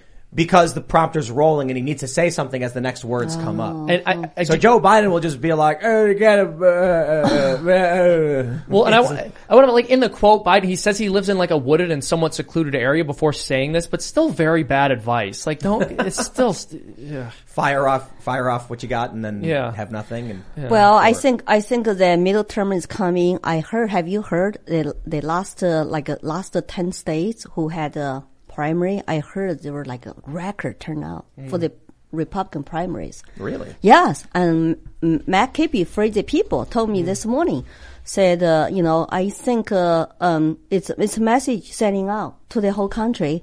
And regardless what the, you know, Democrats are doing, you know, they, they're trying to use the, you know, like their base and, you know, they're still, I was told, don't go walk to the Supreme Court because there might be lots of protests Let's there. check check this out. We got this from the New York Post. GOP primary turnout suggests red wave in November midterms. Republican primary voters showed up in droves to take part in Tuesday's contests. As of midday Wednesday, Republican voters made up 54.9% of the turnout in Idaho, Kentucky, North Carolina, Oregon, and Pennsylvania, according to data compiled by JMC An- Analytics and polling. The figure jumps to 60.9% of turnout when all 10 states that have held primaries so far this year are included. Whoa! See? That's crazy. yeah, yeah. Wow. In quote, in every state where I've been measuring turnout changes relative to previous midterms, I'm seeing a clear advantage on the Republican side. Oh man. Boy. Well, So, maybe, uh, may- maybe, what- maybe, maybe no matter what they're gonna do, that uh, maybe some people are waking up, especially independent. Even Mm-hmm. I- moderate Democrats, I hope moderate Democrats are saying what they voted for is not what the, they expect to have Look right at now. look at look at Elon Musk. He tweeted just the other day that for the first time he's voting Republican. People are waking up. And I think that's Not- a very n- I'm sorry, but Well- not that voting Republican's going to save Yeah, you. that, that, that's what I was about to say. Absolutely. I mean, vote Republican over Democrat 100%. But, you know, a chain is only as strong as its weakest link. Unfortunately, in the Republican Party, the weakest link uh, is It's the elected leadership. yeah. And so what I would like to ask you, Lily, is what do you think the Republicans should do if they are able to take power? I think uh, we should uh, come out strongly to um, tell people, you know, why we are different from the Democrats party. So we need to differentiate ourselves. Have you noticed in the past, like uh, 30, 40 years, like uh, everything just shift to the more and more left? Oh, yeah. Then what? Then what is the difference? So it's like a, I just get dragged and dragged and, and everything's going to left. No, you, we have to say, we are the party for small limited government and more freedom for small working men and for Americans first. You, you have to differentiate yourself. Let's say when it comes to right, I mean, there are lots of, uh, you know, women's issues around. We need to come out publicly support parental rights and also girls, women sports, right? There, there are lots of women who play women's sports. And now it's like they work is basically it's like where are the Democrats who are traditionally feminists? Now they're not supporting the the girl sports and the and is quiet about this. I come out publicly support girls women sports. Biological men should not compete in women girl sports. And how about also in our prisons? You have this work prison system. If you are prisoner, you are biological male, you say identify as female, you go to woman's room. And you got this woman prisoner pregnant. How do we protect those women? So there are lots of things are so confusing and the left side is not consistent at all when it comes to say, oh, we are actually for women. Yeah, when, only when it comes to abortion issue, they support women's right to choose. How about other issues? They don't talk about it. Yeah, it's when it, when it comes when it comes to women's sports, they certainly don't have a right to choose. Yeah, just uh, well, only when it comes to killing babies. We actually did a cartoon about this, this exact thing. I want to ch- encourage you all to check it out, but it's leftist rediscovering biology for this exact reason. All of a sudden, well, only women should be able to talk about this. Now they have a, a definition of womanhood and what a woman is. Lily, I wanted to follow up with you. Um, I believe earlier you said you were against the $40 billion Ukraine aid that we'd be sending them. Um, as the resident neocon, I wanted to ask you, as we continue, as Russia continues to be isolated on the world stage, they're more desperate for countries to trade with. One of the countries that is capable and seemingly willing to do so has been China. What would you say to somebody who says that we should support Ukraine so the Chinese understand that whatever they try to do with Taiwan, they're going to face a similar result that is what's going on in um, Ukraine right now, and that by sending forty billion dollars to Ukraine right now, Xi Jinping is getting the message that if he messes around in Taiwan, you know, Taiwan might get eighty billion in arms funds. So how would you respond to somebody who says that to stand strong against China, we need to send strong messages to Russia because again, Russia is needs China right now to continue surviving. How would you respond to something like that? They do have alliance and they call each other unlimited partners. Um, here's what I say. First of all, if I do get elected to office, so what do I, do I swear to protect and defend? It's not foreign countries. It's United States Constitution, right? That's what Rand Paul said. He voted, he said, uh, also think about all of those enemies want to see destruction of America. If we demonize our economy, we become very weak because we are creating money from thin air and inflation goes super high. And then we are putting all those printed money into foreign countries, like uh, defend Ukraine, even though I'm very sympathetic to Ukraine people. Then United States is gone. So how can we be the leader in the free world to defend freedom, democracy? If our economy is destroyed. Absolutely. And if I could follow up there, so um, the CCP constantly, you know, invades Taiwan's so- sovereign airspace and their sovereign waters. Threatening, yes, threatening, They- yeah. Yeah, so they intrude on these waters, and the United States has helped go through those straits of Taiwan and try to establish some. Mm-hmm. I guess my question here would be: If China did invade Taiwan, do you think that we should send military aid to Taiwan in that situation? Well, that uh, certainly you will not print all that money to do that big, right? There's so much stuff you can do. I don't understand our leaders how come are not really push for peace talks. Why? Sure. But specifically, if China did decide to invade Taiwan, do you think the United States should fund them? As we already work with Taiwan in some capacity, as do we Mm-hmm. do many of South Korea, Japan, but should we send arms the same way that we are doing so now to Ukraine, to Taiwan, if invaded by China? Because as I see it, without our assistance, again, Ukraine would have fell in, in two weeks, and without our assistance to, to Taiwan, Taiwan would fall in two weeks. Well, it depends on like uh, right now. I think the policy they have, they're kind of wishy-washy. Used to be only one China, right? Only one China. One China, two Taiwan- systems. Yeah. Well, that did not work out for Hong Kong people, Mm. and uh, so so morally and strongly economically, we have ties with Taiwan. Taiwan has eighty percent of the world microchip supplies. So of course China's eyes on those too. But we should send a very strong message to China now instead of waiting for them to invade Taiwan. The consequences will be unbearable for you. Here's one, two, three, four. You gotta lay out right now preventively. I've been calling on Biden to do that. I will help him if he calls me. And, and also that when it comes to alliances, you got Japan, Taiwan all against China. You got India is also and see China as threat. You have all those aging countries. We need to form alliance with them right now. So prevent China from taking Taiwan. We have been supplying weapons to Taiwan already because we do lots also trade with Taiwan. But morally, emotionally, you know, we, we will support Taiwan, but in the sense you don't want to push China to invade Taiwan, you should send them a message now, say we're going to do this, this, that. So don't, you know, China of course is ruled by man right now, but also be honest with you, China's internal economy is, is weak. And they, they, they, they did a back down even in supporting of uh, Putin because there's some messages to send to China. But, but when it comes to the, um, um, Taiwan, it's kind of funny. And the Chinese people are indoctrinated to say, oh, Taiwan is a part of China. We need to liberate Taiwan at what cost? And they don't know. They're just propagandized. And the Taiwanese these people actually they see what happened to Hong Kong. They don't want the one country, two systems. And I think the good strategy is also for them to stay status quo. So you don't push either side. You, you, you, my strategy would be you don't push Taiwan to declare independent. That would just provoke China. But you also don't cut out to China. Let them to do whatever they want. So you need to have some kind of balance. Foreign policy is all about, um, diplomatic balances, alliances, and also s- negotiate from strength, not weakness. Well, right now, we're not if, strong. If right now we got word that China had launched a, a ground invasion in Taiwan, do you think the U.S. should intervene? Wait, gra- boots on the ground or send military aid to? So I'm, uh, okay, so should the U.S. help in any way? Like, so we've got strike groups. We've, we, you know, we've, we've sailed through the Strait of Taiwan and stuff with our carriers. Mm-hmm. I'm curious if you think if China were to say, you know, like right now, the, the, the Taiwan sent out an emergency call. China is, is doing a hard invasion right now.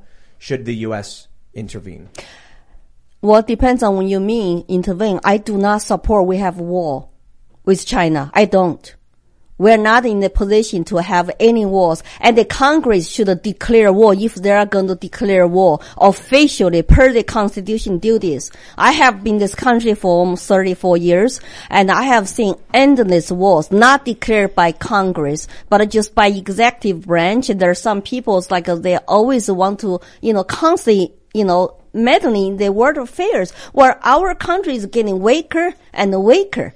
So no boots on the ground, but let's say it was a similar situation where we want to send forty billion dollars worth of arms to Taiwan. What, what do you think about that? Well, you you can look at the specific numbers, and they already sent lots of money to Ukraine. They ran out very quick. And do we have the list of stuff spent on? And for this bill, people don't have time to read and to debate. Then boom, print out, sent to Ukraine. And uh, then how do we keep track? Do you know how much billions dollars the COVID stimulus money wasted? Even Bill Maher is very upset about that. you know, you think he's a liberal, but he's like a, what happens? Why are they still printing money? We cannot even keep track of how many billions of dollars got the fraud, you know, scammed. There, there, That's how they handle your money. Mm-hmm. There are similarities, a lot of similarities between Ukraine and Taiwan. But I also think that there's really big differences, like the the already diplomatic ties we have with Taiwan, all, the already military agreements, the fact that China's not just threatening Taiwan, that they've actually been sinking Vietnamese ships, that they've been threatening war with Australia, that they've been doing uh, essentially drive-bys of uh, Alaskan and Hawaiian waters. So while we do have issues with Russia, the issue with China is very, very similar, but also relatively different. I, I would probably fall into the man. I would not want to see a war with China, and and the, and the conflict would be akin to if Russia and, and Cuba, like if, if if the U.S. if Russia invaded Guantanamo Bay or like not not not, not that they, re- they really would. It's not the same thing, but the proximity. I mean. So I'd probably say it's a really bad idea if China invaded right now for us to send in physical intervention. At that point, it's like, if it gets to that point, we've lost Taiwan. Yeah, I think there's a, a big there's a, there's a lot of issues that are going on here, but also that it would happen quickly. Um, Right. They, And they would they would surround it and then they're in. when despots get um, desperate to gin up support from their population, they go to war, and many Chinese people, eh, Chinese citizens, are primed to believe Taiwan is a part of their country. So, in order to drum support in a desperate time, Xi Jinping may launch, an, you know, a bad, strategically poor attack on Taiwan and trying to drum up support at home. I think Putin's also trying to do something similar with that. But Lily, what do you So think? So is Biden. Yeah. wow. That's why, that's why, you know, I, I don't know what they did before even um, Putin went to Ukraine. You know, it's like a, you know, you saw the signs on the wall. How come there's no negotiations and no, you know, sections put into place? I think right now there we got to send a very clear message to China. What's going to happen if you do take this step? And, and uh, also the same time, we need to rethink about, you know, uh, make our, um, country competitive again for all the manufactured jobs that are all sent to China before. And it's like a, um, people always blame corporations. Corporations got to make money, right? They got to go where the cheap labor is and cheap goods are. But the thing is though, they higher taxes in America and also too much regulation. It's like you're pushing private business people out to, you know, source overseas. So if you want to really have a um, pro America, you know, like Americans first, then you need to cut the regulations. You need to cut the taxes to bring those uh, jobs home. A- And, uh, and, and why do we want to rely on those countries anyway? Because we, I think as Americans, we had a delusion about China. Oh, if they just do free market capital, them get rich and they will become democratic country. It did not happen. It got worse. China's going backwards now. They are talking about this Cultural Revolution 2.0 in China. As I said, white guards, red guards, and Xi Jinping wants people now study his Xi's little red books. Remember Mao's little red books? She has Xi Jinping's thoughts. Yeah. A red app for you to download on your phone when you mm. study past test. Yes, your social credit score go up. That's how they keep track you. It's a red app. Yeah, it, it's very sad, and I think very telling, uh, unfortunately, about American psychology and even American conservatism. That there was a very uh, popular idea that as long as we introduced the mechanisms that would allow China be, to become more economically prosperous, they would become a country that has values in line with ours, and, as well as a country that behaves well and doesn't oppress its own people. There was no reason for believing that, but unfortunately what's happened is people have responded to Marxism by adopting its premises, but trying to argue from a different position. So rather than giving what the conservative or traditional response should have been, which is, well, Marxists are wrong because there's more to the world than what is purely material, and simply having material prosperity does not make a country good or virtuous and doesn't necessarily solve its problems. What conservatives ended up saying was, and what the neoliberal order ended up saying was, well, Actually, it is the case that being materially prosperous solves all of your problems, but capitalism does that rather than communism. I think we tried to free trade our way into relationships with China and Russia, and like this upcoming era is us seeing that failure at doing so. So the idea was liberalize China, trade with China, ping pong diplomacy, you know, mm-hmm. try to become closer. And then if we're tied together, then there's less risk of a conflict. Germany had the same idea with Russia. Nord Stream 1, let's do another Nord Stream pipeline for the past decades, people were warning Germany it's this is going to be used as a political tool against them. But no, Germany argued that we need to liberalize free uh, free trade with Russia in um, integrating our societies and our businesses together will help avoid conflict. But we're seeing these despots and authoritarian regimes just use this um, as a leverage against uh, other countries around the world. Absolutely. And it's because we don't understand their thinking. So this We're is something naive, Lauren yeah. Southern said on the show, but basically the Chinese government understands the way that America thinks very well. That's why they come out in support of BLM and say, they say the American police are racist, even though China is a horrifically, or the, the Chinese Communist Party is a horrifically racist regime. You know, during COVID shutdown, they kick out lots of black people living in China. McDonald's banned them, didn't it? There's a viral yeah, moment. and where there's a there's a sign to say you cannot go inside a McDonald's to eat. Worse, they have camps for Uyghurs. Um, cultural genocide. that, yes, you know, and so, and the, the racist CCP. So. say the thing is, uh, our work corporations like uh, Disney, I mean, they they have business with China, and and uh, China is actually you know very racist country, and uh, they were subject to their rules, but they're doing the totally opposite here. It's like a th- there's no consistency. So it's all follow the money, right? You know, Nike, the same thing. And, and, uh, so I don't know. Say China has leverage also against the free world because lots of free world countries rely on China for supply chains. And they also look at Chinese 1.4 billion of them. Think about how much money we can make from their market. And the Chinese government knows that. They use their leverage to negotiate, to say, hey, if you, um, support me in the United States, then manage to go to, you know, like China market. You know, BlackRock is mm-hmm. manage China's mm. pension funds. It's interesting that you mentioned that they import most of their resources, but if somebody could fact check me on this, I believe they import 80% of their oil. So a quick blockade with um, some of our, you know, we have a ton of different, our Navy is the true blue water Navy on the planet. So it was a, was I, that no, number well, no, I, I hear what you're saying. I'm actually looking this up right now to. to Yeah, see. that uh, another thing is that Because the free trade, uh, like uh, American free trade, has facilitated the CCP in being the country that it's trying to be. So thanks to our ability and allowing free trade to exist on the world's waters, they're able to import and export. They don't need to pay to trust that you know the trading will work out. But in the future, as we're seeing, you know, this world order kind of breakdown, we'll be seeing less of that. So it's not reliable when you have a politically dictatorship, right? Even though I love free trade. I love, yes, I, we all hope that free trade will bring people together and don't fight the wars. But the thing is, uh, when you trade with a dictatorship country like Russia or China, guess what? You get one crazy leader that's not reliable all of a sudden. You can have supply chain issues. They can cut you out and they can bully you and, and, and they will use the money they made from you to go expand their power. Have you heard about China Dream? Xi Jinping has a China Dream.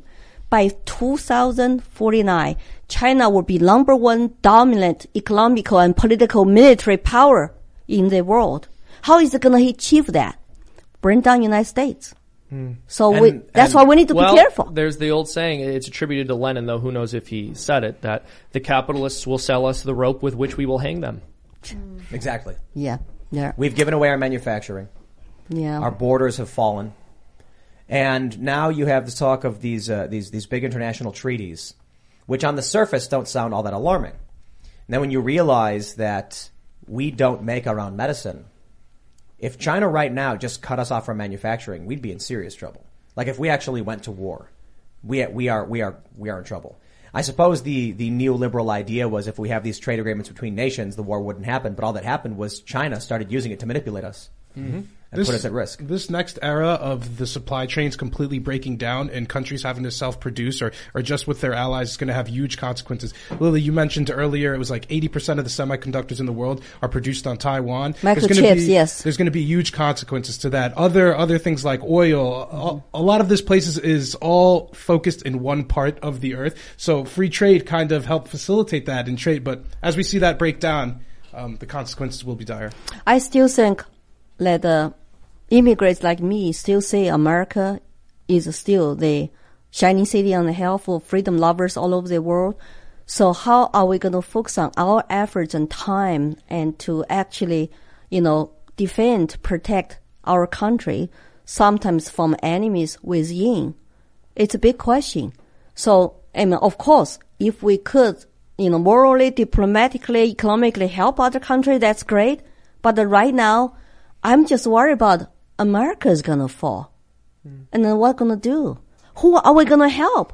Are we gonna subject to the the, the United Nations or they, they, they give up our sovereignty and, and uh, but you know, China is one of the major players in United Nations. They're on the Council of Human Rights. They're on one of the, The National security, Security Council national they security. veto on anything. Yeah. And the WHO actually did work with them and cover up the COVID and, and telling the truth to the world. And we don't even go after China to say, where is origin of the COVID? Uh, where is your patient? Zero? And instead of we're just buying lots of PPE from them. Yeah. It, it, it just does not make sense. Let's go to super chats. If you haven't already, would you kindly smash that like button, subscribe to this channel, share the show if you really do like it, and become a member at timcast.com. We're going to have that member segment coming up for you at 11 p.m. And I think it might end up being uh, particularly not family friendly, as, as it usually is not family friendly. But this one might be really just not for not for the uh, not for the family. Let's read some super chats.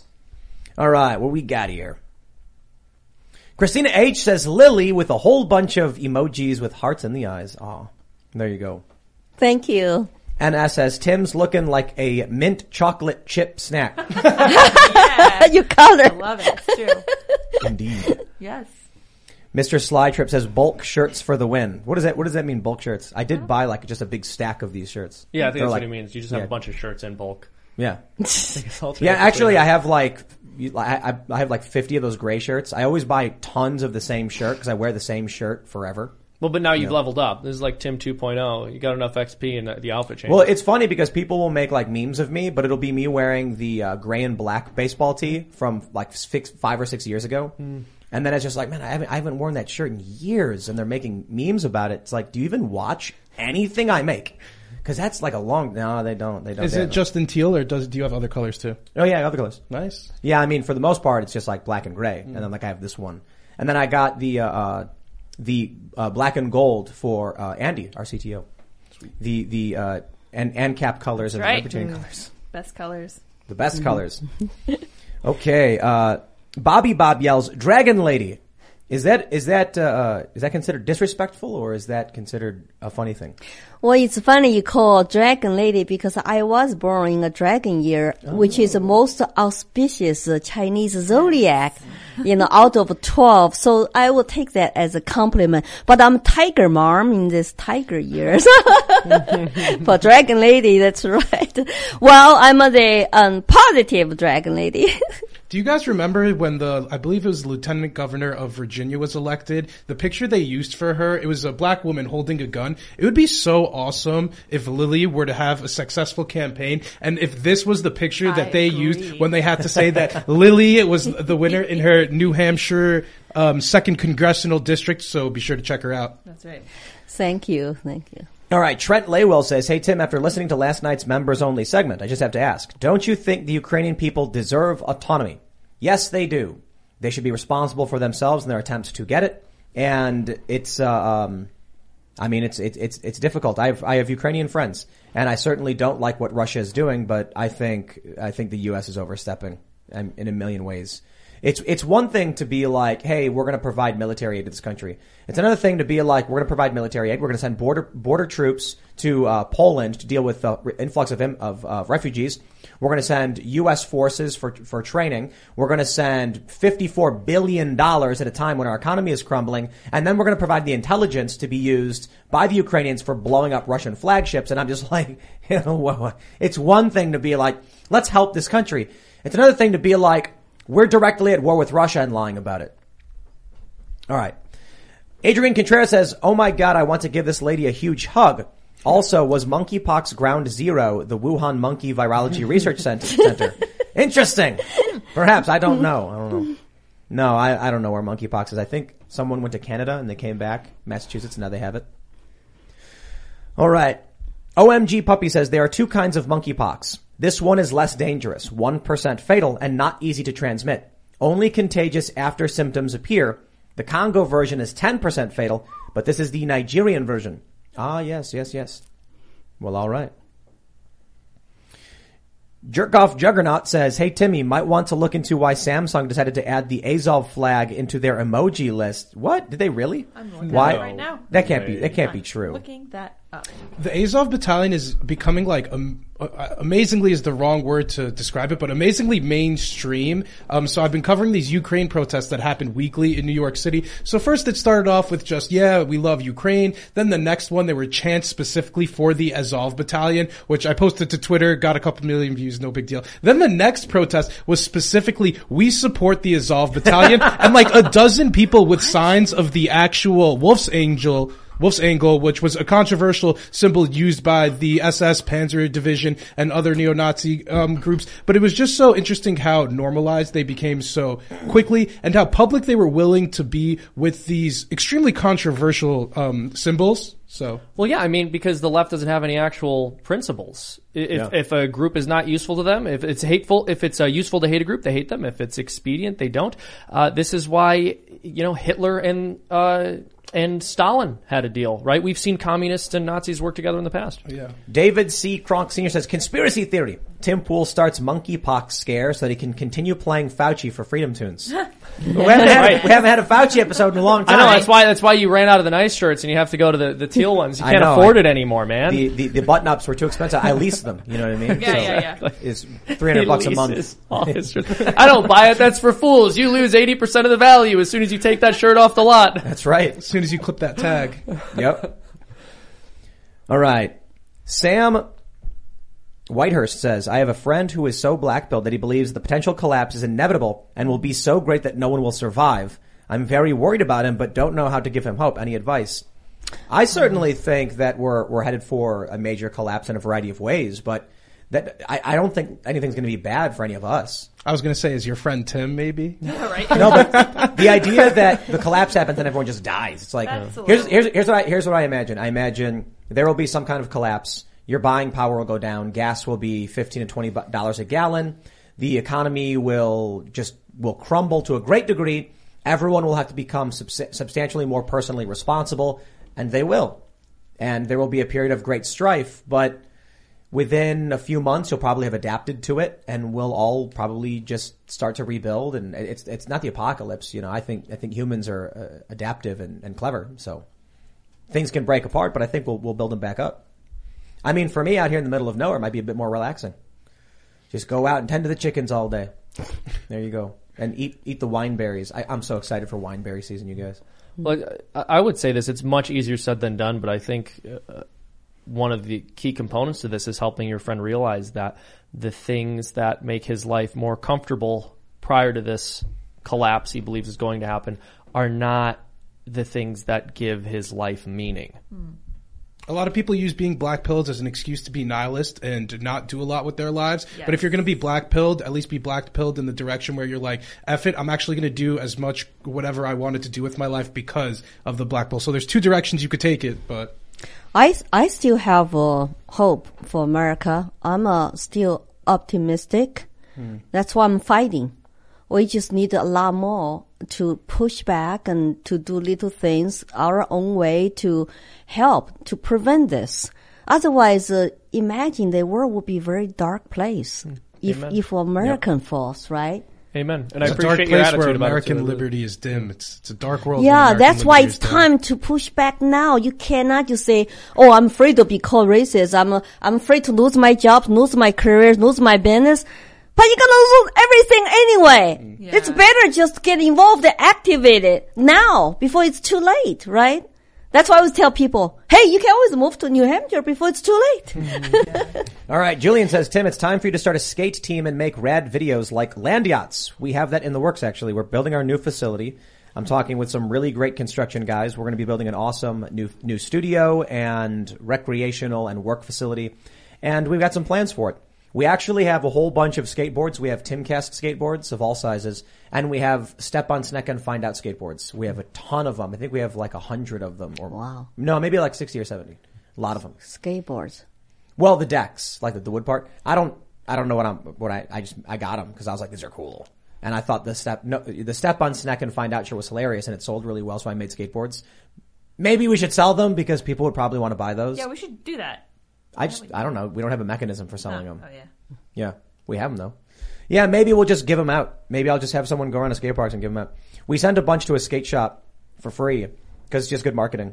Just so that all of a sudden the skate shop has free boards they can sell, make money, help keep the, the shop up and running. Hmm. But then also you get a whole bunch of kids riding around on Timcast skateboards. It's just good marketing. Un- I mean, and within two days the graphics completely ruined and no one knows it's a Timcast skateboard. You but, should know. send one to that girl from yesterday. Um, and also, by the way, I checked out her Instagram. She actually Instagram storied the part uh, part of the show yesterday where we spoke about her. Oh, So, she did? Yeah.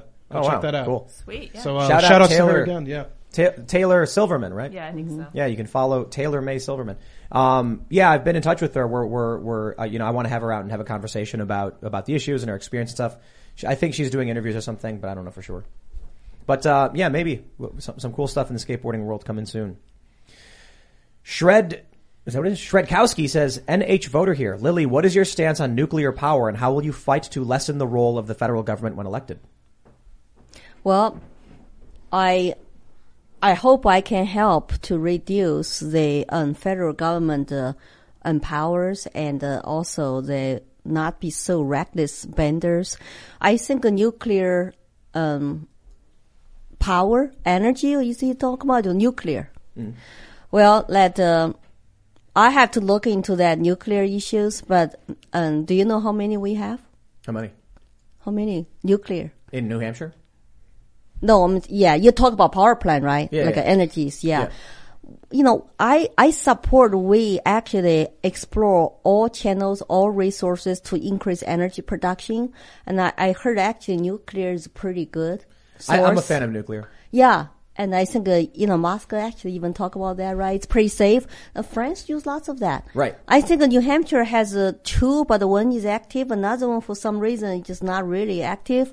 And, and uh, now we have to develop all sorts of energy supplies. We we cannot rely on dictatorship company like uh, countries. For example, Biden is begging for like uh, Venezuela and then later in Middle East means like uh, he's asking people to supply us oil energy all the time from other countries, but we cannot depend on them. Why can we depend on ourselves? Remember, under previous president, we were actually exporting the energy to other countries, and the government, the federal government, is way too big and and uh, uh, and way expensive, and and people are suffering because they constantly, you know, cannot balance budget and constantly printing money, so inflation going to be even higher, and the energy costs will go higher. It's going to hurt working people.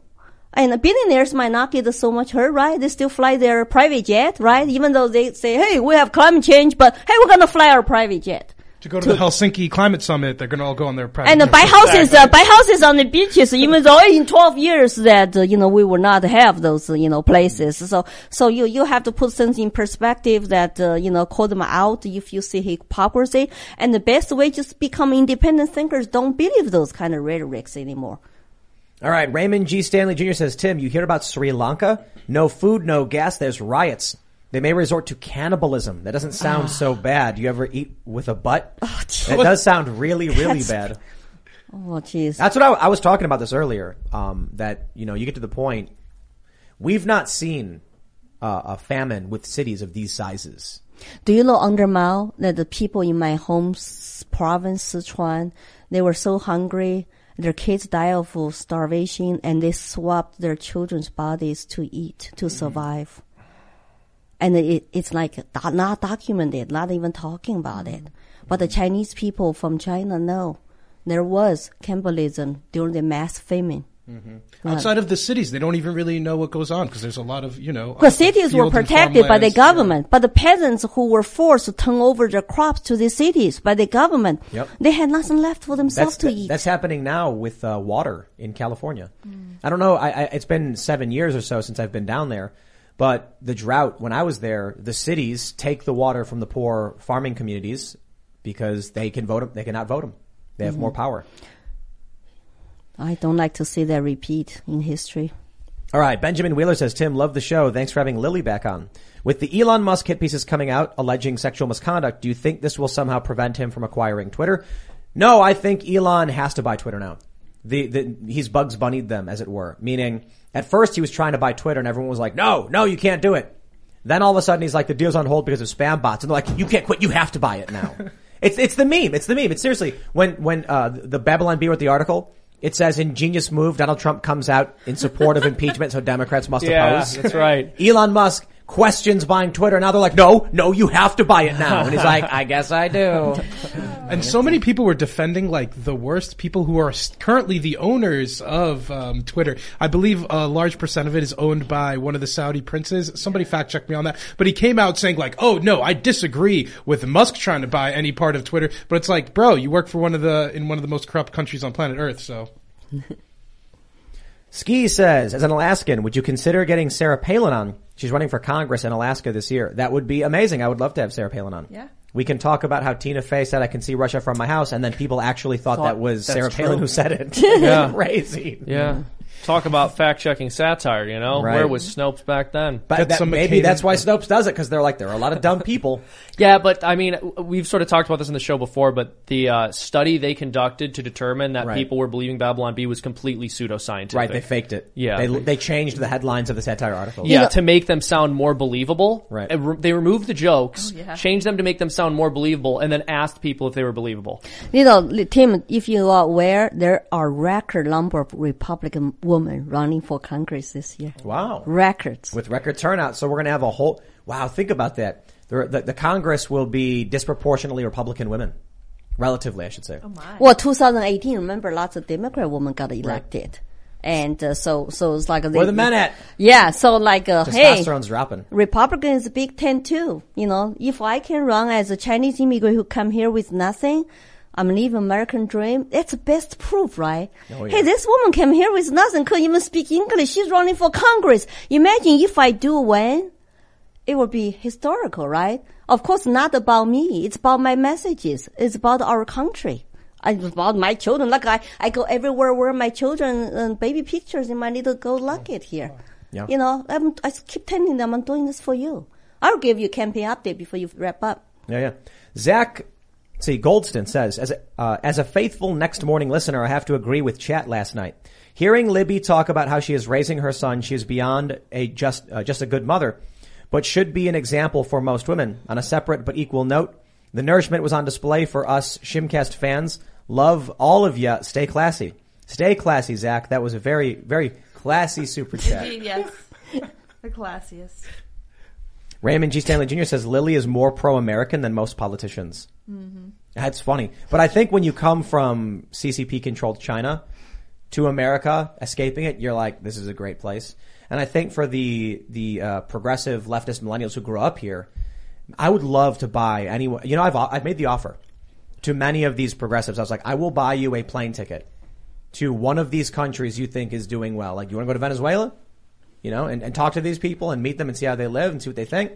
I'll get you the plane ticket. Can you invite AOC to debate me here? Oh, I no, she would never do that. She would never She do would. that. She would accuse me of harassing her. Something like that. She'd be You like, know, "He's she just hitting got on me." engaged today, or it came out today that she's Oh yeah, yeah. Uh, and then if I was like, uh, if I reached out to AOC's like uh, um, campaign manager or whatever and said we'd love to have her on the show, she'd tweet Tim Pool emailed my manager trying to hit on me and ask for a date or something. I am engaged, Tim. she tweets. I just like to debate somebody, you know, if they are, you know, um, open-minded to come. Even Bill Maher said actually more conservatives go on to his show, uh, take his challenge. But then lots of the another side, they don't show up on his show. What I are they afraid of? They, they don't have argument? I think Vaush is always interested in in having those kinds of debates. Maybe Yeah. maybe we can get Good for him, yeah. maybe maybe we can get a, a leftist or progressive to come on. Maybe I, I, ideally it would be a politician. So you know we'll see. Well, yeah, we'll try. That'd be great. well, you guys have debates against your um, who you're running against. I know it's in September when. Um, Yeah, the the September 13th is our primary, and in- within uh, before the primary, Republican county like uh, committees they will host uh, debates. Like they say, I have basically one re- uh, Republican opponent in the primary. Mm-hmm. Their primary f- five, but only one is active campaigning. That's why I call myself a front runner in terms of money raised and national like uh, news coverage, like including YouTube show like this. So I'm a front runner. The thing is, so if I won the nomination, I heard there's only one debate or something on WMUR, which is the only TV station we have in New Hampshire to debate my Democrat uh, opponent. Will there be a Republican debate uh, with you and their Republican? is- Was there a Republican primary? I just wasn't sure. Yeah, Republican September 13th. Yeah, that's Republican primary, but I don't know that uh, if if the WMUR is going to host a primary debate just for all Republicans or not. I was going to say Timcast could probably host a better debate than they can. So yeah, but uh, but Yeah. He, but they have to come here, right? I mean, no, we have the mobile studio, but we certainly wouldn't do a debate. in it. We could rent a, a, a venue and, and probably put something on. be We'll, we'll, we'll have to. We we would need to hire a big production company who knows how to do stuff like that. We could do Mm-hmm. it. Yeah, well, we should look into it. I, I would like to encourage people to come to primary vote for me because uh, in New Hampshire, uh, anybody who's undeclared, they can come to Republican primary, take the ballot to, to vote. And that way guarantee my primary victory. Then I can go on to general, which is less than two months away after that, and to against this incumbent Democrat. She has been there for 10 years. She votes with Pelosi 98% of time. And, uh, and, and peop people say that this is a year for really Republican to defeat her. They tried for past 10 years. And uh, so, so I'm doing very well in terms of my messages. And thank you, the Timcast followers. You are the best donors. After February 1st, you know, an interview, I got over a thousand donors from that show. So, so now I need to raise $150,000 by the end of this quarter. But, but uh, uh, you also went on Tucker Carlson, right? yes, I did. cer- certainly, you know, you did very well. Did we, did, did, did we did we beat Tucker? Well, so far from Tucker Carlson, which is only last week, last Thursday night, I got over 120 donors from, from that show. But I got 1,000 from your two hours show. So I'm hoping after tonight, if 10,000 people here give me 20 bucks each, oh, I can win this. I will be the first uh, candidate and, and, and the first uh, Republican woman to go to Congress, but grabbing mainland China, a communist country. I'm just thinking about a uh, uh, a Chinese immigrant having a conversation or like you know speaking out against you know like AOC. So you have a Chinese immigrant who escaped Chinese communism, speaking to a progressive leftist who's complaining about America. It's just going to be a, a, a, it's going to be a sight. I will debate her, but here is it's not just AOC. There are 97 members of uh, Progressive Caucus members in the U.S. Congress, House of Representatives, 97. That's the biggest political caucus. They decide what kind of policies, bills they want to pass. I, I, I'm outnumbered, but you need the public elect me, and plus 10 other people like me to go there or more. All right, let's read some more. We got Glacio says, Lily, I'm a graduate student based in Brazil, currently studying how CCP exports censorship, trying to start raising alarm in my uni about how we are following in their footsteps. Thesis might turn into a book. Is there a way I can send it to you? Oh, great. We'll, we'll, we'll keep, uh, um, um, communication there, of course, you know. And there is my website, lilytangwilliams.com. When you push the donate button and there is a mail-in address, like PO box number, and you can send me to the, there, you know. Good job. Thank you for doing that. You know, Chinese Communist Party is exporting everything from China to free world. And we have to be awake to resist that. Yeah, we're having uh-huh. to abide by Chinese standards. If you want to make like a movie or something now, and you don't want to have to change it for the United States and China, you just make it according to the Chinese standards. Becomes the issue. So Yeah, Hollywood kind of compromise on that. Yep. it's a huge Chinese right. market. Yeah. Duloc says, Hello neighbors from Martinsburg, West Virginia. I am 25 years old, have a wife and a three year old son. I carry my gun everywhere I go. I moved here from Maryland in 2021. I refuse to live in a state that doesn't let me defend my family. Here, here. Hmm. Allison Goddard says, Goddard says, we love you all so much that we have named some of our foster puppies after you. We have Tim, Ian, Luke, Tucker, Brandon Tatum, Candace, Megan, Kristen, Kaylee, Marjorie, and Bella, all up for adoption through God's dogs. I couldn't help but notice not a single Seamus. Well, listen to the thing. That's probably the first batch of dogs where one of them didn't get named Seamus because nine times out of ten, when I tell someone my name, they're, oh, my friend had a dog named Seamus, or oh, I had a dog named Seamus all the time. That's, That's, a, funny. actually- that's a lot of That's a dogs. good name for a dog. It's a very common one, isn't it? Ooh, yeah. yeah, get an Irish sheepdog and name him Seamus. Yeah. No, do, you do whatever you want. It's your dog, Tim. I was, that, wouldn't that be funny if it's like, hey, Seamus! And then you, you come out and at the same time, you, you, you say what up and the dog barks at the same time, you know? Aurora. Yeah, well, that's how, I mean, I can communicate with And them. then I'm like, oh, not you, Seamus. Hey, Seamus, did you want to go get food? Uh, also, well, it wouldn't be for, I know you'd be inviting the dog too. Um, by the way, I love how this person, like, before they included my name, they started, like, naming the dogs after audience members. It's like a 20 person long list. What, audience members? No, no, No, I was kidding. I, I was being, I, I was kidding because the core cast was naming them. There was a bunch of names That's after pretty it. funny. Yeah. Name the dog Seamus. we'll have to do it. Seamus! Which one? Not you. All right, let's see. John Carranza says, Tim, need help. Been preparing to vote in the midterms, but I'm having trouble finding when and where. Know any websites that share that info from South Carolina? Find out what your district is and then go to Ballotpedia and look it up and that should have all the information, I believe.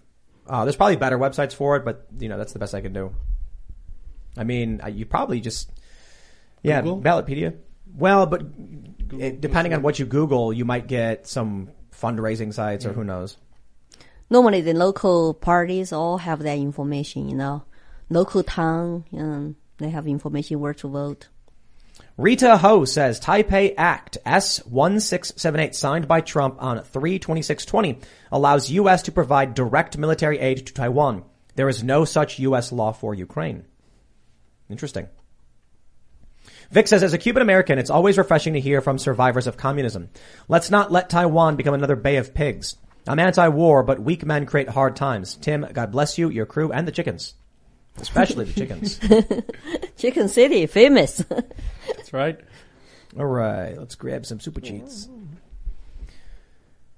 All right. Comic Nut says, Tim, I'm the guy who called the rugged man weak. You're still a good guy. Also, every everyone that people in the states still have some kind of virtue, i.e., guns. And also, Miss Lily, I'm six five and built like a brick house. If you need some extra muscle, just ask, and I'll keep the spies away. oh wow, thank you. I appreciate it. Yes. And, and I also lots of people are praying for me and continue to do so. And, but I could use some help. If I go to your town, I will say, Hey, who is my supporter showing up here?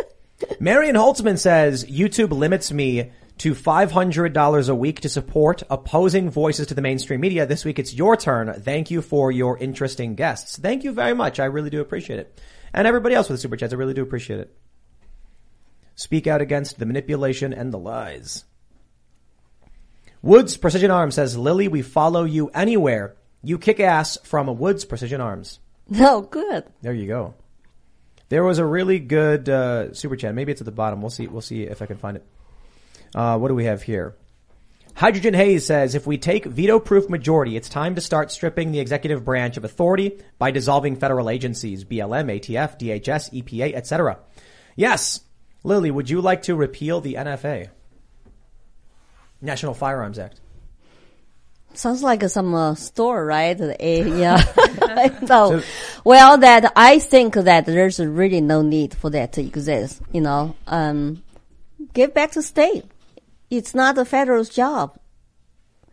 All those three letter agencies, lots of them really are not, uh, you know, constitutional to exist in the first place. That's how our government in, at the federal level gets super big, right? And starts taking over the states. It's taken over. The- There's no where is the state right? I want I want to risk like like you- I love Florida governor. He really stands up for Florida.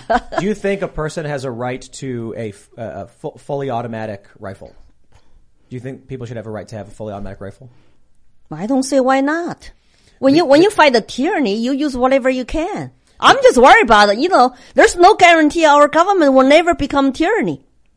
It's going that way. Yeah. The, the National Firearms Act basically makes it uh, difficult to acquire uh, selective fire rifles that can do burst or full auto.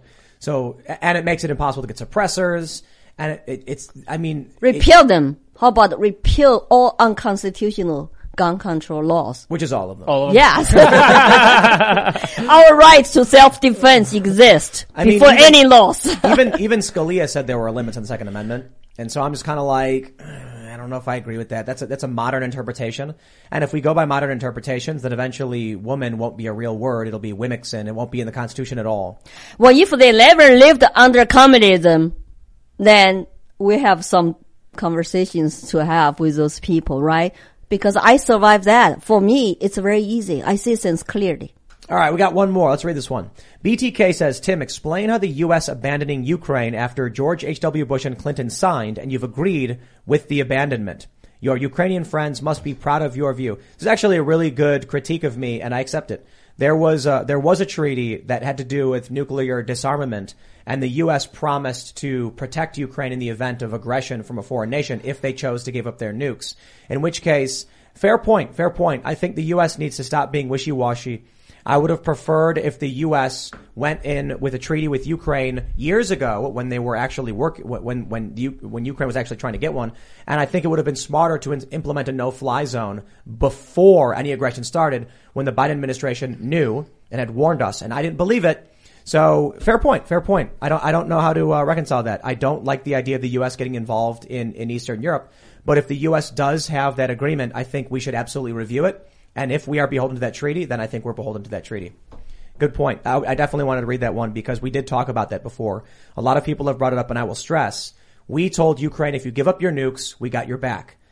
Depending on uh, what that fully meant in terms of the law, I think would uh, we would have to review, and I don't want to jump the gun too soon. But I'm I'm just very weary of the U.S. at a time of crisis and economic strife to be sending so much money overseas and potentially risking World War III. But uh, again, can I get a quick note on that? Treaties are treaties, but when things hit the fan and what will actually happen, I feel like are two different things. Treaties have been broken. Like we right now, we're under NATO commitment to like cover the Baltic states, like Lithuania. Like if Russia did invade, are we willing to go to nuclear war over Estonia, Lithuania? Most people can't point these countries out on a map, and you know, there's a deeper conversation here about what what these treaties mean. So something to take do, into consideration. I do, I do have uh, independence friends in my town and an older woman, she told me when we had lunch together, she said, uh, I'm so stressed out. Said, what?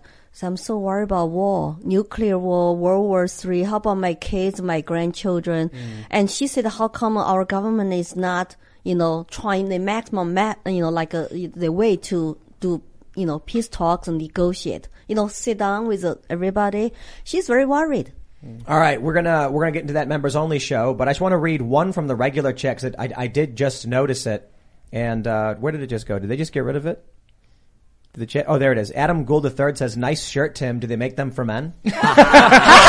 Roasted. Roasted. All right, yeah. everybody. Smash that like button, subscribe to the channel, share the show with your friends. Head over to timcast.com. We're going to have a members only show coming up at about 11, 11 or so p.m.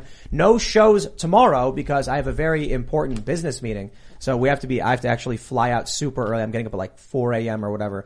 And then I'm going to have to go fly to a, a, a, a different city for, for important work. But everything will return on Monday as per usual. You can follow the show at Timcast IRL. You can follow me personally at Timcast on Instagram, Twitter, or wherever. Lily, do you want to shout anything out? Yes, I uh, I need everybody please um, try your best. I know time is hard. If ten thousand people donate twenty bucks, you know, within the next two months, I can win. Please help. I need the volunteers too. If you live in New Hampshire, contact me, lilytangwilliams.com. When you go there, donate. As I said, 200 bucks. You get a signed copy for my AR-15 pictures. yeah, thank you so much for having me. Absolutely. Yeah, Lily, it has been fantastic to have you on as per usual. Uh, I would like to promote FreedomToons. It's a YouTube channel I run. We make educational cartoons, mostly political satire though. We released a cartoon today on the left mysteriously rediscovering gender, or I'm sorry, biological sex as abortion bans uh, have begun to occur. So go over to freedomtoons.com, put your email uh, in the little box, and when the site launches on May 30th, you will get notified. You'll also have the opportunity to uh, subscribe for extra exclusive content. Hey everybody, I'm Elad. Thank you guys so much for tuning in. I cover protests and on the ground report for Timcast. You could find my social media for Twitter in the description below. I'm also barely informed with Elad on YouTube and Instagram. Um, thanks for tuning in, guys. And I just want to say thank you guys again for tuning in for our time with Lily. I always enjoy everything she has to tell us, and I'm really optimistic for this race. Hopefully it's good. You guys can follow me on Twitter and Minds.com at sourpatchlids as well as sourpatchlids.me. If you haven't already noticed, Pop Culture Crisis now goes live. Yes. I believe it is. What is it? Uh, Sunday through Thursday. Sunday. Sunday through Thursday. Sunday through Thursday at 3 p.m. I think so. So a little bit different from our schedule because they go Sunday through Thursday, which I, I often thought about, but they got it. And if you want to hang out and watch uh, pop culture commentary, movies, actors, drama, and all that stuff, it's youtube.com slash pop culture crisis. Check them out. It's, uh, it's the, the latest show, one of our late, uh, one of the shows we've launched over at timcast.com and now on YouTube. And we will see you all over at timcast.com. Thanks for hanging out. Bye. Waiting on a tax return? Hopefully it ends up in your hands. Fraudulent tax returns due to identity theft increased by 30% in 2023. If you're in a bind this tax season, LifeLock can help. Our US-based restoration specialists are experts dedicated to helping solve your identity theft issues. And all LifeLock plans are backed by the Million Dollar Protection Package. So we'll reimburse you up to the limits of your plan if you lose money due to identity theft. Help protect your information this tax season with LifeLock. Save up to 25% your first year at LifeLock.com slash aware.